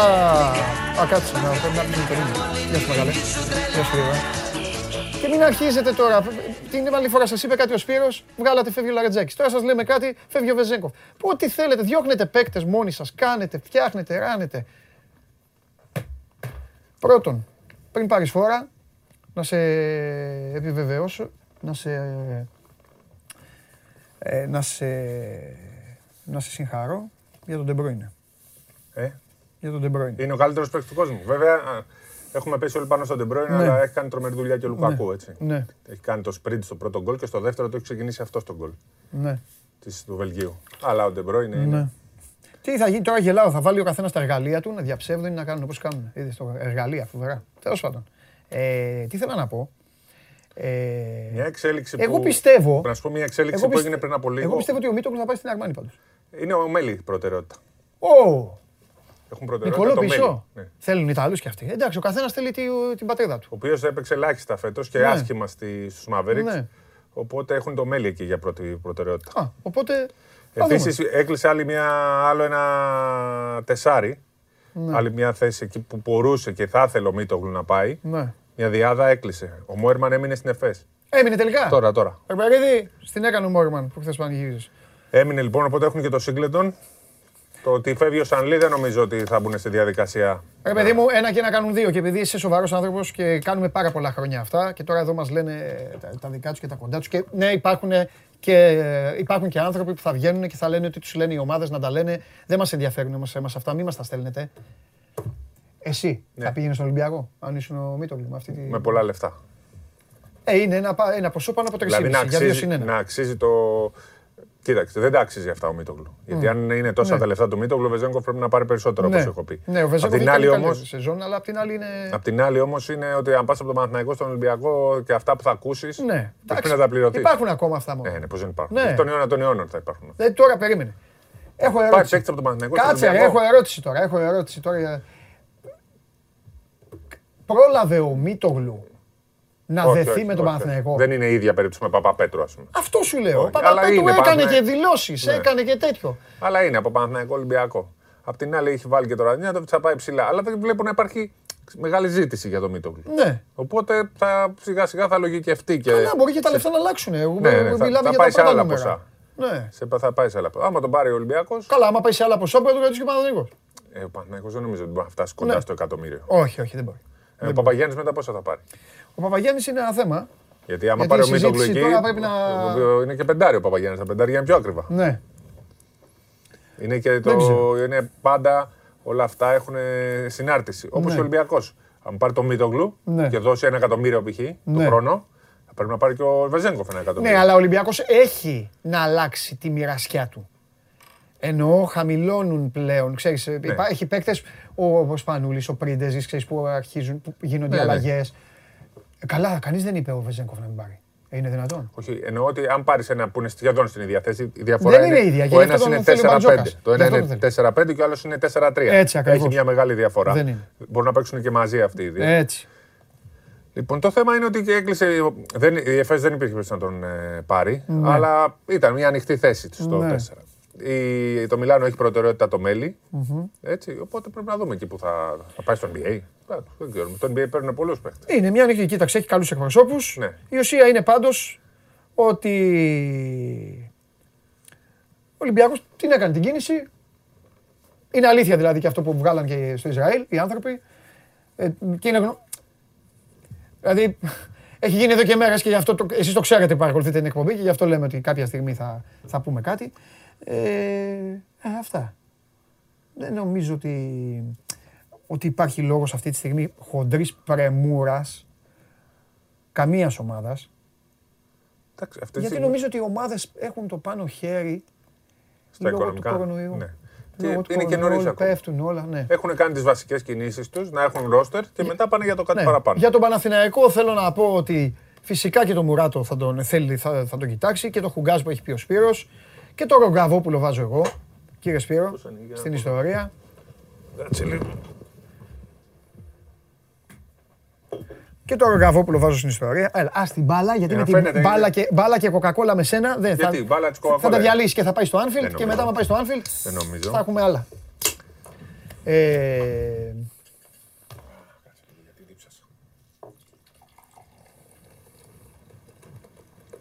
Συνέχισε εσύ. Ω, θα πρέπει να μιλήσουμε. Μόνος μου μίλησα. Μην με Αυτό δεν με άφησες εκεί, δείχνουνε. είμαι και έλεγα το... Δεν με δείχνουν που έβαλα την κοακόλα μου. Δείξτε τον να, δείξτε τον να πίνει ε, σωστά. Λοιπόν.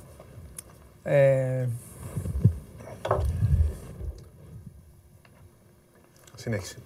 Τίποτα. Θέλω Έχουμε να. εθνική σήμερα, θέλω να, να πούμε ναι, δύο-τρία πες- βασικά. πες αυτό και Για- θα ξαναγυρίσουμε. για- Κάτσε να δω, κάτσε να δω αν, αν ρωτάει και κανένας τίποτα σοβαρό. Άρχισες να την πάρεις, πάγω θες και τέτοια. Ξεκινήσανε. Ζούνε για αυτή τη στιγμή. Είναι παγωμένη ευτυχώς, αλλά δεν θα ήθελα και λίγο πάω. Ναι. Ε, επειδή μας λέ- στέλνουν και κάποιοι τώρα και μας λένε και στο Instagram, μας στέλνουν και λέει μπράβο παιδιά είστε οι μόνοι που, που λέτε, όλοι οι άλλοι βγαίνουν. Παιδιά, μην κακιώνετε κανέναν. Τους λένε οι ομάδες, «Ε, πείτε, «Ω», λένε όχι, τι να κάνει ο καθένας. Εμείς δεν, δεν μας ενδιαφέρει τι, τι λένε οι ομάδες, γιατί άμα, άμα λέγαμε αυτά που λένε οι ομάδες, εντάξει, δεν, άμα τόσα χρόνια μας βλέπατε κιόλας. Ε, εντάξει, τι να κάνουμε. Το θέμα είναι απλά να λέμε τι ισχύει και τι είναι και όχι παπάντζες και ιστορίες.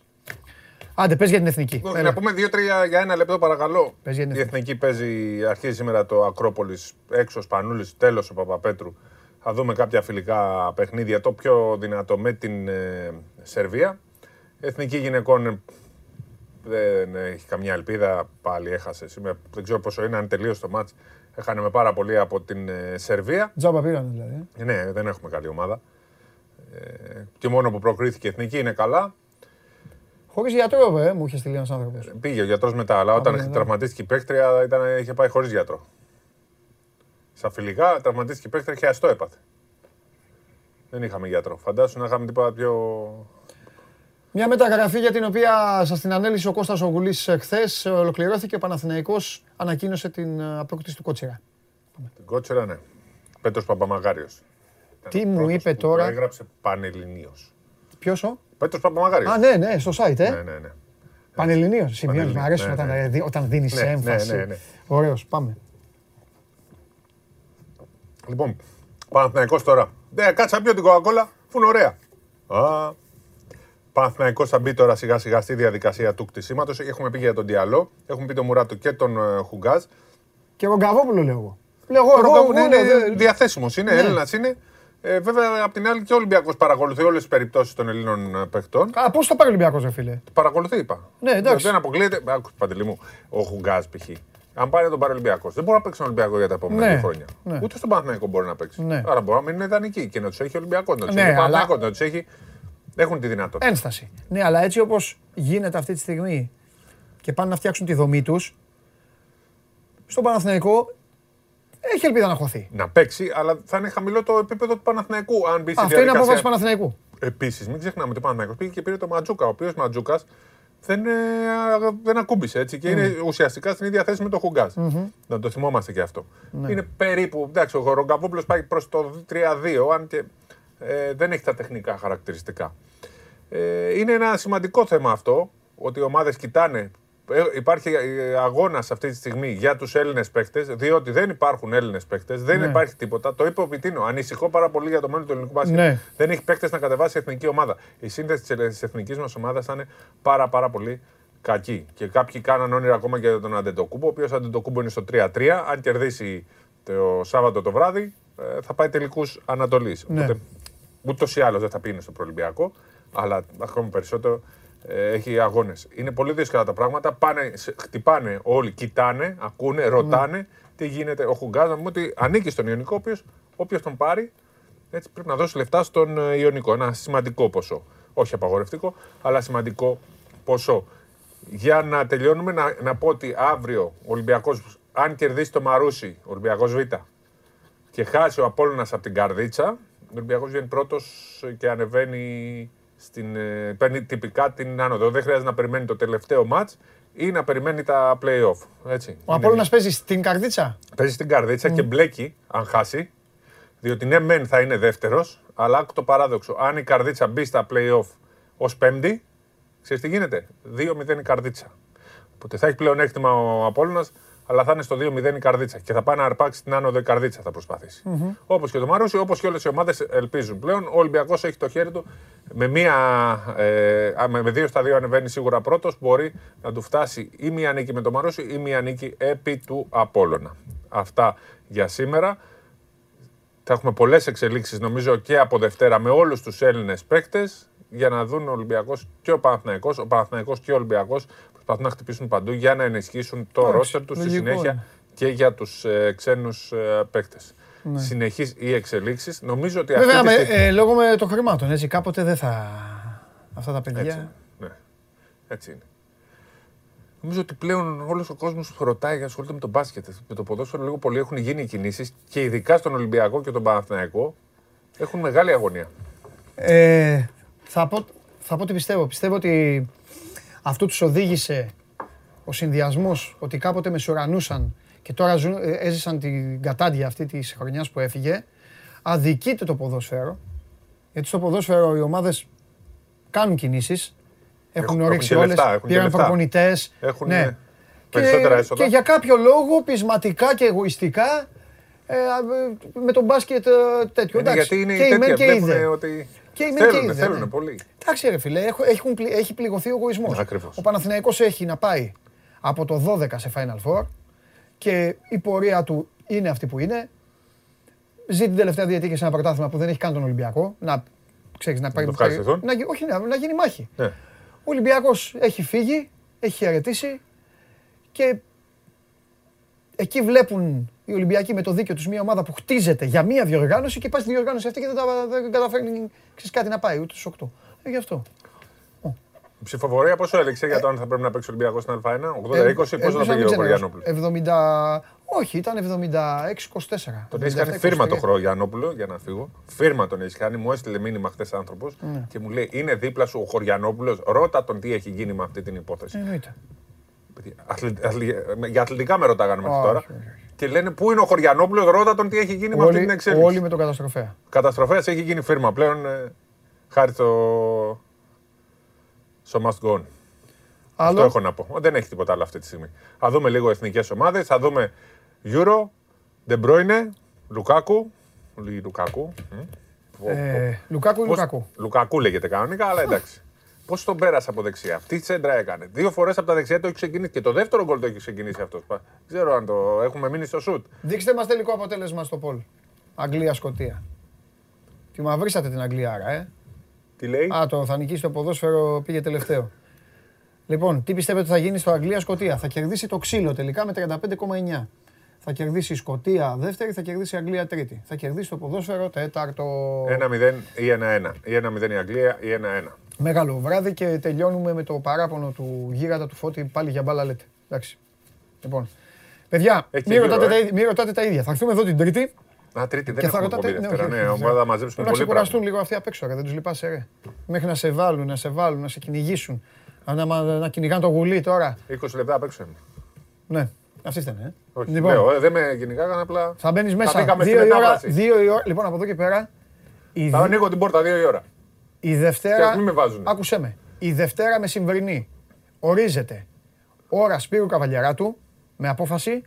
Ακόμη κι αν εκείνη την ώρα Είναι ο Γουλής. είναι ο Γουλής. Εσύ θα μπε. Πρόσεξε. Θα Δεν είσαι θα ήσυχος. μιλάω. Μπράβο. Δεν θα μιλάω. Θα παίρνεις να κάνεις εδώ τι θέλεις. Θα φέρνω και κεφτεδάκια. Ναι, μπράβο. Α, Δεν θα μιλάς και μέχρι να Δύο η ώρα τελειώσει. θα μπαίνω. Το ακούσατε, θα μπαίνω χωρί. Δεν δεν θα με ξαναενοχλεί. Πήγα να μπω και μου λένε. Με κόψανε. Θα, θα, θα, θα, Ε, θα, ε, πλημμύρα μηνυμάτων θα δεχτώ. Έδινες, είχε το λόγο Ε, σου. ε, είχατε- Μίλαγες για το Μίτογλου. Δεν μπορούσε να Διάγγελμα. Ναι, είχε το Διάγγελμα. διάγγελμα για Μίτογλου. Δεν Λοιπόν, μπορούσε να έλα, σε ρε, διακόψει φυσκεμπούνια. κανένα. Αφού έκανε εμβόλιο, έχουμε κάνει εμβόλιο. Λοιπόν. Ένα. Ε, εγώ δεν μου απαγορεύεται. Με το διάγγελμα αυτό και εγώ καθόμουν απ' έξω να Ο σε καταστροφέας παρακολουθήσω. μου απαγόρευσε να κάνω άλλο εμβόλιο. Τελείωσα εγώ. Γιατί έχουμε το AstraZeneca. ε; Όχι, όχι ρε, γιατί έκανα τέτοιο. Α, γιατί όχι, εγώ έχω έκανα- δεύτερο AstraZeneca. Πέρασα κορονοϊό. Λοιπόν, Πρέπει να κερδίσω Να σ- 13 χρόνια. Είναι και πάνω 6 των 60. Πώς έγινε; μεγάλε. Λοιπόν, Πάρε. Φιλιά πολλά να περνάτε καλά. Είμαι ο Παντελής Γεια Διαμαντούπουλος. σας. Άλλο ένα Α, όχι, show μας. κλείνεις, ε. Ναι, συγγνώμη, νόμιζα ότι Α, φεύγω. Θα φύγουμε μαζί. άλλο, άλλο ένα μας show μας- Να πίνετε πρώτα απ' όλα κοκακόλα όπως ο Καβαλιαράτος. Έτσι, και να παρακολουθείτε και να απολαμβάνετε τους αγώνες του Euro. Σας ευχαριστώ πάρα πολύ για την παρέα. Τρίτη το επόμενο ραντεβού στις 12 το μεσημέρι. Μέχρι τότε θα έχει γίνει ο κακός χαμός. Όλα να τα ακούτε, λίγα να πιστεύετε και να κρατάτε μόνο αυτά που πρέπει. Φιλιά πολλά, παίρνω τον coach, παίρνω για αυτόν εδώ και φεύγουμε. Φιλιά, να περνάτε καλά.